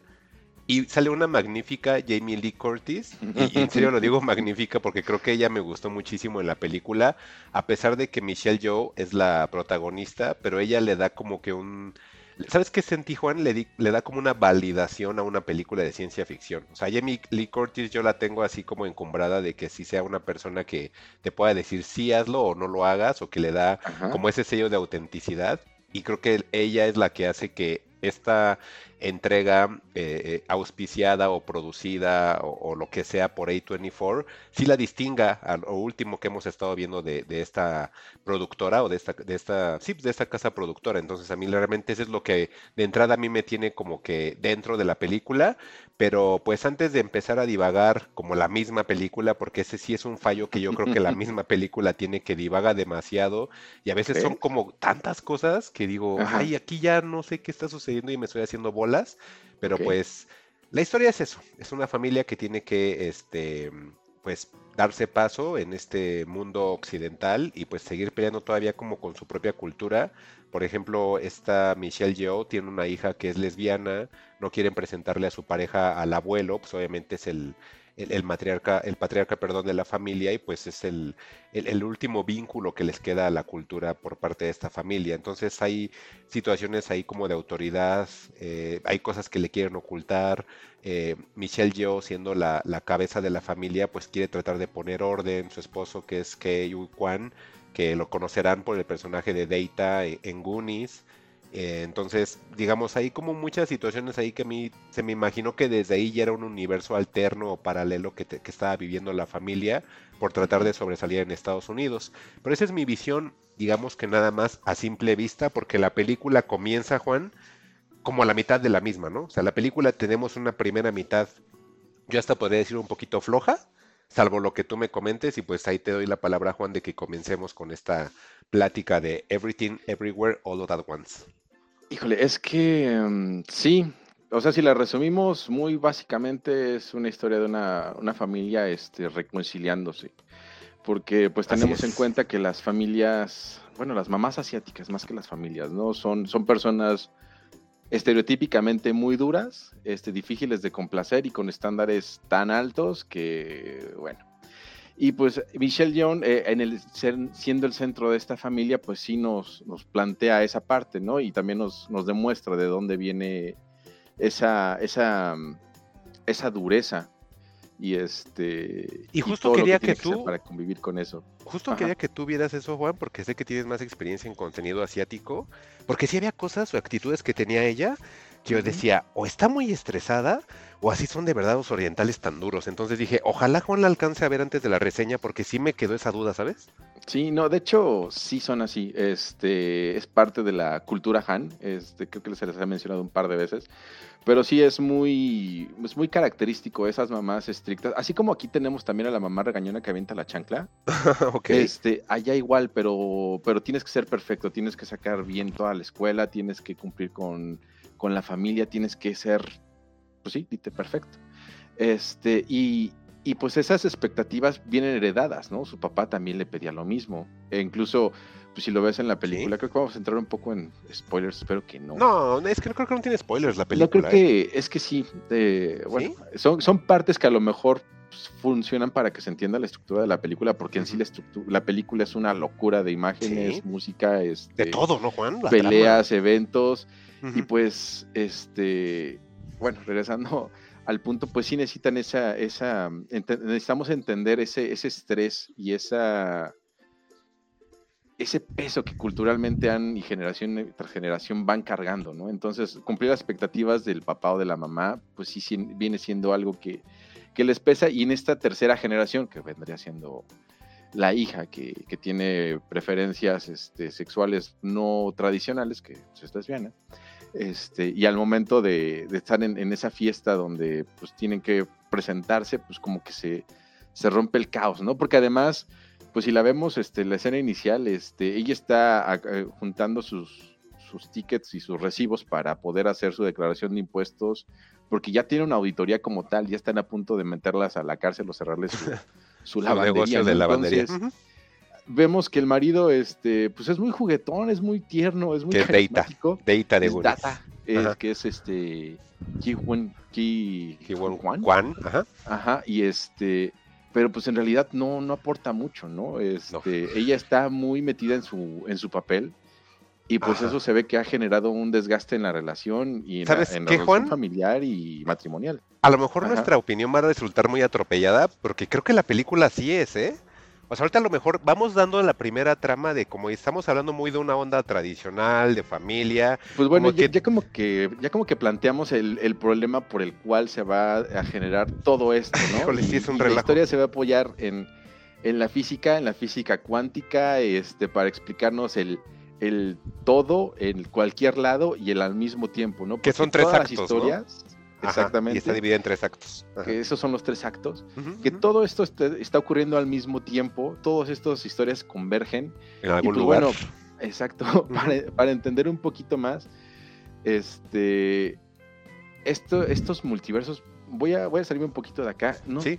Vamos a, a mí me gustan mucho los videos de física y no los entiendo, pero me gusta verlos y verlos una y otra vez para ver si algo se me pega, ¿no? Entonces, pues me sé un poquito de teoría de cuerdas, no mucho. En este momento el acto uno de vibración Juan y su reseña en, en un todo. Vamos, Juan, dale. vibración, la vibración de partículas, este que de hecho hablan en la película de la vibración Ajá, de vibración de partículas y teoría partículas, de cuerdas. Ujú. Y el multiverso, del multi, eh, y, y hay una hay una noción del universo donde el hombre, o tú más bien, como, como tal, tú eres el centro del universo, porque el, el universo se contempla a partir de ti. Entonces, que digan, el centro del universo está en la Vía Láctea aquí a tal lado, es una concepción, pero otra concepción es que dice que tú eres el centro del universo porque tú lo estás contemplando y tú eres tu universo. Sí, Tú, sí. Mike, eres otro universo. Ujú, Alec ujú. es otro universo. Sí. De repente nuestros universos se pueden conectar a Ajá. través de, de la comunicación, la amistad, etcétera. Sí. Se pueden romper Eventos, si, o por si eventos. nos peleamos. Y cada evento va a generar una acción y cada evento con una acción va a generar una consecuencia. Entonces, si yo ahorita apagara el- el- la computadora y cerrara el podcast, mi universo cambiaría en relación a lo que sigue, si sigo hablando de y, ahí. y termino el episodio, ¿no? Cada acción que hacemos, cada movimiento que hacemos, cada segundo que vivimos, es una posibilidad de ir hacia otro lado en el multiverso. Entonces esto es infinito. Sí. Y con esa, con esa posibilidad física o con esa teoría es que juega la película. Entonces, ya para caerle un poquito en el, en el lado Matrix, que es el, el- el- acto uno, el. Everywhere, Sí, llega un momento en que un data, el marido de, en este caso, De. Wei Long, este, el, el ma- el marido de, si no mal recuerdo, se llama Evelyn. Este, se le aparece y le empieza a decir algo que no tiene sentido para ella en ese momento. Incluso le pone unos artefactos para que ella pueda este, Como manos este, libres, ¿no, Juan? Exacto, unos manos libres de esos dos mileros. Sí, los que te has pegado todo el, de, de este, ¿cómo se llama? Del, del chavo este de los memes de Pornstar. Ándale. para que pueda activar ese, ese poder, ¿no? Y en realidad, este, este multiverso que ellos plantean es que hay muchísimas Evelyns y hay solo una Evelyn y esa Evelyn puede estar trasladándose a través de sus cuerpos y al mismo tiempo estar tomando habilidades de otras Evelyns. Entonces, en el momento en que la película empieza a, a tener como que su giro interesante, hoy empieza a despertar su poder, su primera acción es robarse los poderes para aprender a pelear kung fu de una versión de ella donde es una actriz muy importante en China que tuvo una maestra que le enseñó kung fu desde que era niña. Y así cada que cada que cada elemento o cada personaje que esté involucrado en pelear con ella o interactuar con ella hacen hacen lo mismo y cada vez es más absurdo, ¿no? Porque además para poder activar esa habilidad tienen que hacer algo que les genere una sensación, ¿no? En el caso de, de Waylon, en ese primer momento donde no sabemos cómo nuestra amada Jamie Lee Curtis se convierte en, en una luchadora indomable, él, Ah, busca, él busca igual tener el- las habilidades de un luchador y se tiene que cortar con hojas de papel los cinco dedos. Ah, porque para la gente que nos está escuchando, em, como dice Eso Juan, es lo es, que una tecnología que Ajá. sí es una especie como de manos libres que tienes que ponerte como en, en las orejas, pero para poder viajar a esa o para poder adaptar esa habilidad que tiene tu yo en otro universo, tienes que hacer ciertas situaciones incómodas para que como que te saquen de tu psique y entre la otra. O sea, realmente es como que sí te saque de tu realidad y como dice Juan, puede ser desde que te cortes los dedos con papel, que te comas un moco, que hagas así tonterías o que te insertes cosas en partes del cuerpo, o sea, cosas así que obviamente a una persona normal la saca de su psique para que entre la otra psique. Es que sí es una onda, por eso les digo, y para, y para y visualmente para la historia funciona como arma arma cómica bastante bastante buena. Sí. Ese primer acto me la pasé muerto de risa por cómo activaban sus poderes en todo momento. Ajá, sí, como tenían que hacerlo. Entonces, esta película, Juan, eh, como te decía, yo siento que es de las películas menos spoilereables porque hay tantas cosas que suceden que, hay tantas escenas que a lo mejor si yo les digo o Juan les explica una escena, como ahorita estamos explicando como que el artilugio del cómo es que viajan de un universo a otro, eso es una parte ínfima de lo que van a ver en la película. O sea, la película va, viene, va, viene todo el tiempo. De repente es una película muy contemplativa. El universo de las rocas, Juan, yo nunca imaginaba ver una película en la cual hubieran dos piedras, yo leyendo subtítulos tan profundos, como de situaciones, es que yo me siento así, pero tú no, y yo esperaba esto, y tú así de, ah, o sea, esto está bien bueno, pero pareciera que estás leyendo diálogos de un libro, pero son dos piedras en un risco, pero esas dos piedras a su vez es un universo paralelo de dos personajes, de un esposo y una esposa china, entonces es así como, ¿cómo? ¿Qué está? O sea, está bien raro. O el universo de las piñatas, el universo de los dedos de salchicha, o el, sea... El de, el de Rakunkuni, que es una parodia Ratatouille, que es bastante divertida. Ajá, pero o sea, todo es así como tan, tan absurdo. tan caótico, tan Pero de repente es muy serio. Entonces, luego la película decía, ah, como dices tú, ah, es como Matrix. Y de repente, ah, no, sí es una película como de esas de autor, muy seria. Ah, no, pero sí es una crítica a la sociedad. Ah, no, pero es como de, de, de, crecimiento cuando te vas a un país. O no, este, creo que sí es una película de Kung Fu. Sí, sí es de Kung Fu y artes marciales. Ah, no, pero aquí están hablando como una onda introspectiva. O sea, es así como. ya, aquí ya se están reconciliando. Ajá, sí. es, rara. Y yo creo que eso es, creo que eso es lo bueno de la película que a mí me gustó. Porque tan así habla de universos paralelos que no nada más el universo paralelo se queda dentro de la película sino que la película per se es un universo paralelo de todos los géneros que aborda la misma, ¿no? O sea, es algo así que sí me dejó contento, no satisfecho porque al momento de, de abarcar tantas cosas, pues también tiene como sus huequitos que deja, ¿no? Pero sí es una experiencia que no, no, no, quisiera decir que pulida sería mejor, porque ya si la pules, pues vuelves, lo vuelves Doctor Strange and the Universe of Madness, que es obviamente yo te decía que esa es una onda adaptada al pop. Y obviamente tiene que estar súper pulida porque esa es la producción que te va a dejar millones de dólares. Esta es una onda como de multiversos, pero más cruda, más... ¿Cómo se puede decir, Juan?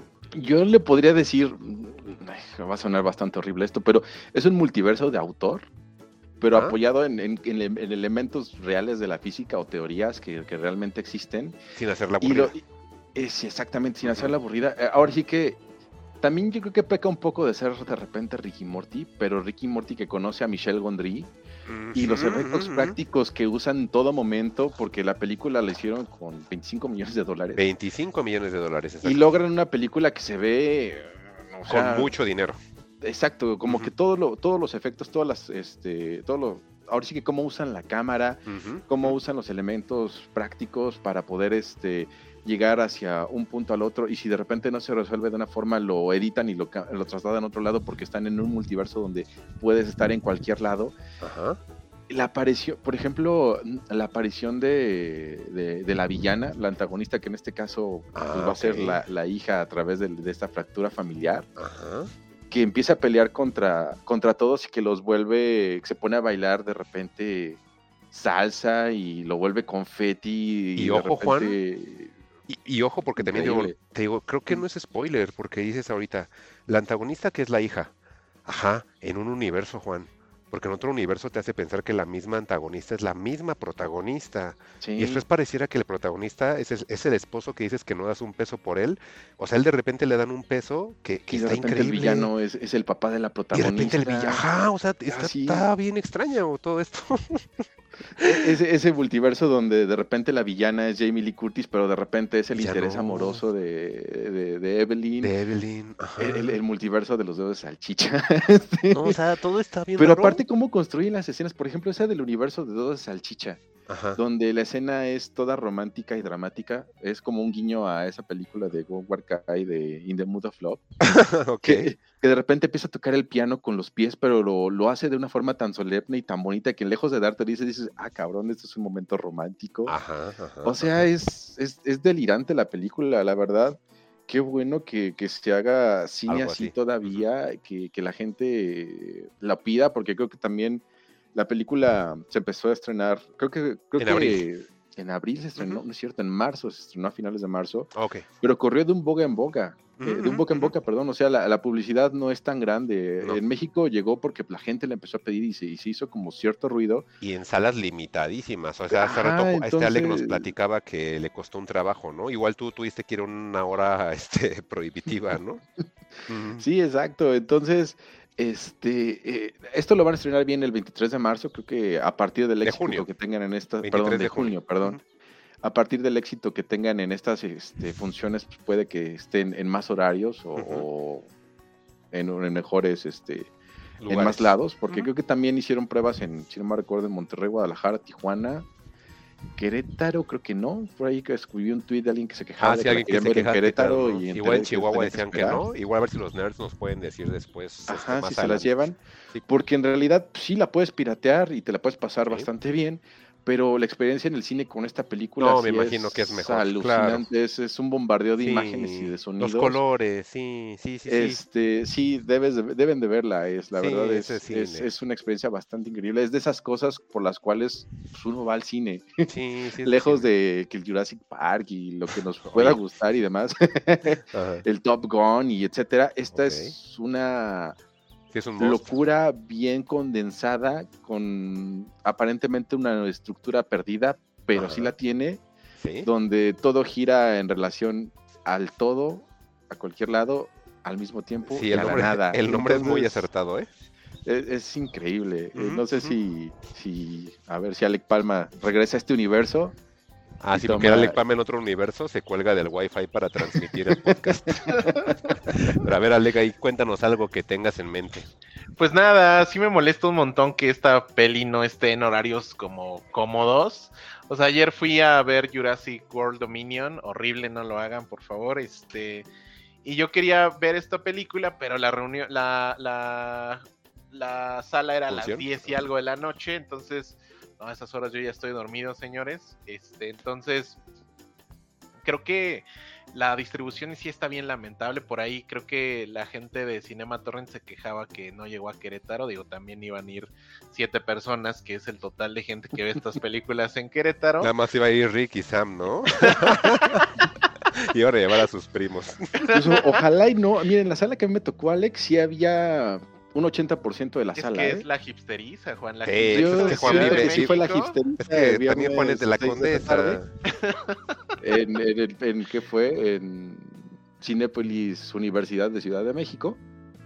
Pero pues espero que, que sí la gente tenga más interés. Según yo, la hipsteriza sí se lanzó, pero full a ver esto. La verdad es que sí estoy bien interesado. Por ahí está la tentación de verla en medios alternativos, pero no quiero caer. Eh, quiero verla en el cine. Eh, o sea, todo lo que dicen, la verdad es que creo que, o sea, no, no, no quiero ponerles demasiada atención porque no me quiero arruinar la experiencia.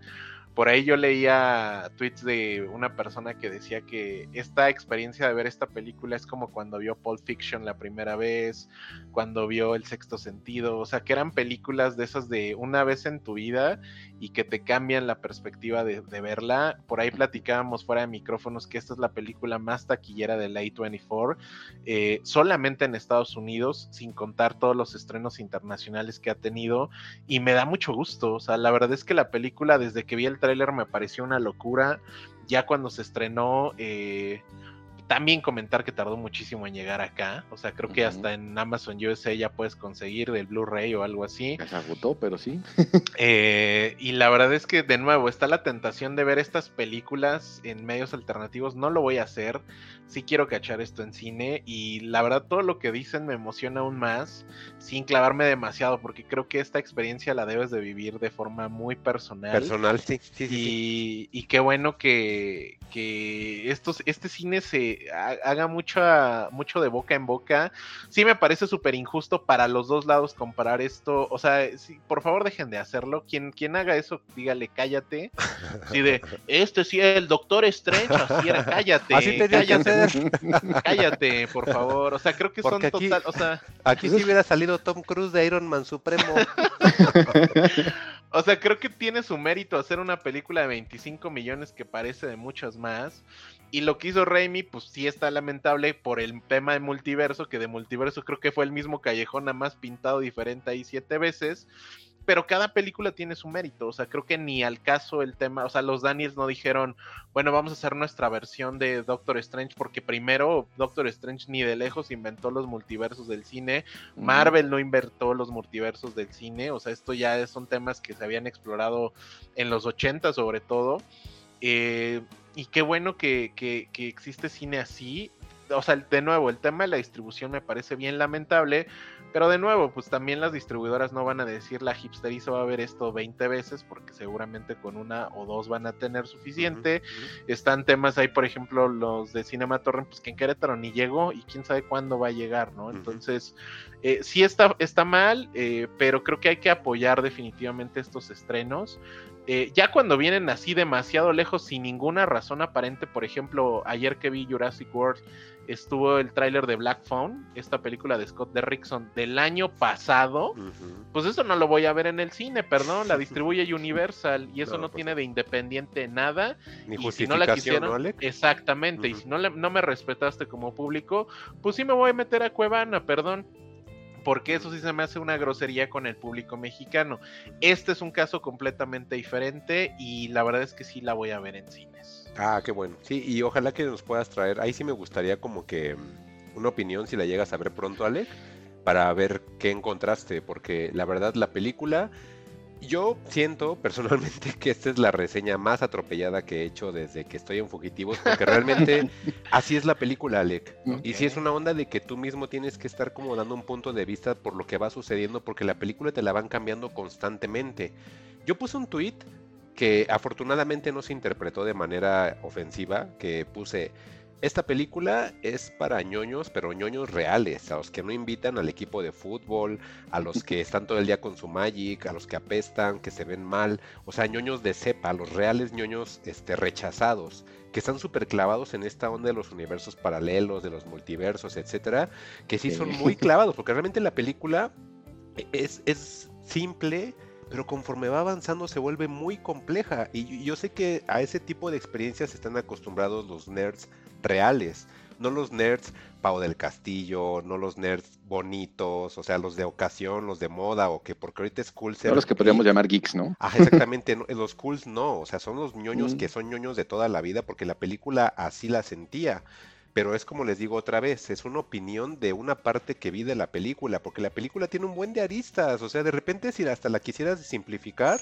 yo hubo un momento en el cual dije, ah, es una película de chinos voladores, porque hay kung fu todo el tiempo, ¿no? Y se justifican X o Y para que haya una escena de kung fu.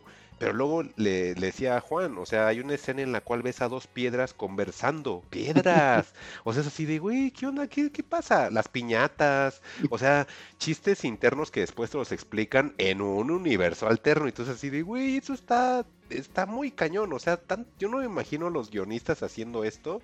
Que bueno, ya nos dieron una prueba con la película esta del ¿Cómo se llama? One, One Man Army Ah, el Swiss Army Man, la, anterior película de los El Harry Potter cadáver, que lo usaban para todo y que se la pasaba echando pedos, ¿no? O sea, a mí ah. me encantó esa película, por raro que suene mi definición. Y, ver ese segundo esfuerzo por parte de los directores es así de, ¿cuál va a ser el tercero? O sea, ahora me, me, causa mucha expectativa saber cuál es ahora su tercer esfuerzo, ¿eh? O sea, mm, estoy muy ahí, la película me tiene muy contento, sí tiene muchos fallos, pero culpo a que esos fallos son debido a toda la mezcolanza que vemos de géneros, de escenas, de universos, de historias. E, es la primera película en la cual veo, como les decía, que el protagonista es antagonista o el antagonista es otra persona y se cambia porque se tiene que ir cambiando porque obviamente la película va navegando por distintos universos, entonces todo tiene que cambiar. Y eso es creo un gran, un gran acierto que en muchas películas no se abarca, que bueno, o sea, sí, hay muchos universos, pero siempre hay una persona central aquí te plantean de que si son muchos universos, pues obviamente también vas a ver la perspectiva de cada uno de esos personajes y cómo están situados en otro universo. Y ahí dije, ah, sí, o sea, es válido que sea una mezcolanza porque están hablando de muchos universos, si no en el, en el mismo universo vas a ser el bueno toda la vida, ¿no? Claro. Eso está padre. Sí. Hay en un universo donde Mike le va a la América y come mucha carne. O Alec busca este cosas en, en Pirate Bay, ¿no? y odia los mon y odia los muñecos y no le gustan los videojuegos. Sí. Y pues ya, yo no tengo comentarios. Yo sí nada más digo que sí la vayan a ver. Como dice Juan, es una película de cine por todos los efectos que trae la película. Vayan mentalizados, por favor, no se vayan a hacer ideas de nada, porque de verdad aquí van a ver algo, eh, va a sonar payaso, pero van a ver algo realmente original por todo lo que llega a suceder. Y yo creo que sí se la van a, sí va a haber algo que van a encontrar que a ustedes les guste. Sí, eso sí. Y denle paciencia al principio nada más. Ok. Y rían mucho, porque la verdad sí. hay mucha comedia ahí. Y pues ya por mi parte sería todo. Pues yo creo que también, yo creo que pues con eso podríamos ir cerrando, este, porque si no yo ya voy a empezar a tirar spoilers y No, no, no, espérate. En otro Espérate, universo Juan no hace spoilers. Ajá. De, de hecho estoy invocando a ese Juan para que no, de- no diga No. ninguno. Está bien, pues yo creo que entonces sí hemos llegado al final del episodio de Fugitivos. Agradecemos a toda la gente por habernos escuchado y los esperamos de nueva cuenta en el siguiente episodio. Recuerden que pueden encontrarnos en redes sociales, ahí estamos ahí en Twitter como arroba fugitivosmx, en Facebook como Fugitivos Podcast, estamos en Instagram. ¿Cómo estamos en Instagram, Juan? Nos encuentran como arroba fugitivos-podcast o fugitivos podcast y ahí este síganos para que van histories, gatitos y pues ahí también van a ver de repente uno que otro tráiler de los temas que, que les mencionamos un poquito antes cuando, antes de publicar el episodio. Y bueno, pues también este episodio recuerden que está en Spotify, en Apple Podcast, en Google Podcast, en Evox, estamos también ya en Amazon Music y pues en donde puedan puntearnos, lo agradeceríamos bastante. No requerimos Patreon, no requerimos dinero, nada más por favor ayúdenos ahí con un RT, con un FAF, con una este unas estrellitas para que esté como más en el visor el, el episodio y si lo pueden recomendar a sus amigos, pues también está como súper chido. Yo soy Mike Santana y pues yo nada más les recomiendo que sí vayan a ver esta película al cine. Hoy tuvimos muy buenas recomendaciones. Por ahí tuvimos este a Hustle que nos trajo este Juan con Adam Sandler y Basketball. Por ahí The Offer, que es una serie que pues prácticamente nos está relatando la hechura del padrino para fanáticos de padrino y creo que para fanáticos de las películas en general que les gusta ver como que el trasfondo, creo que está muy bien eh, situada The Offer. Y Hustle, pues es un Netflix original que nos quejamos siempre de Netflix, pero de repente nos da estas joyitas. Y pues por mi parte es todo. Eh, Juan. Muy bien. Pues bueno, este sí, afortunadamente me ha tocado una muy buena racha de películas, desde la hindú de RRR, esta de Hustle, Everything Everywhere All at Once, este me la ha pasado muy bien viendo películas, esperemos continuar con, con esta racha. Alec, Pues nada, este, vean muchas películas. Yo voy a ir a ver al cine eh, esto. No vean Black Phone en el cine, muchachos. No dejen que las pinches distribuidoras traigan las películas cuando quieren. Eh, aunque se ve muy bueno, ¿eh? Ayer vi el tráiler de esta de Scott Derrickson, se ve cabrona, pero al rato la veo en Cuevana, entonces no, no, muchachos, no consuman eso. Y pues nada, nos escuchamos la próxima semana. Y pues cuídense. Bye. Bye. adiós. ¿Cómo ha dicho usted que se llamaba? No lo he dicho. Encuéntranos en Twitter como arroba fugitivosmx o si prefieres arroba juan-xhu, arroba Alec Palma y arroba Mike-santana. Fugitivos. Historias para el camino.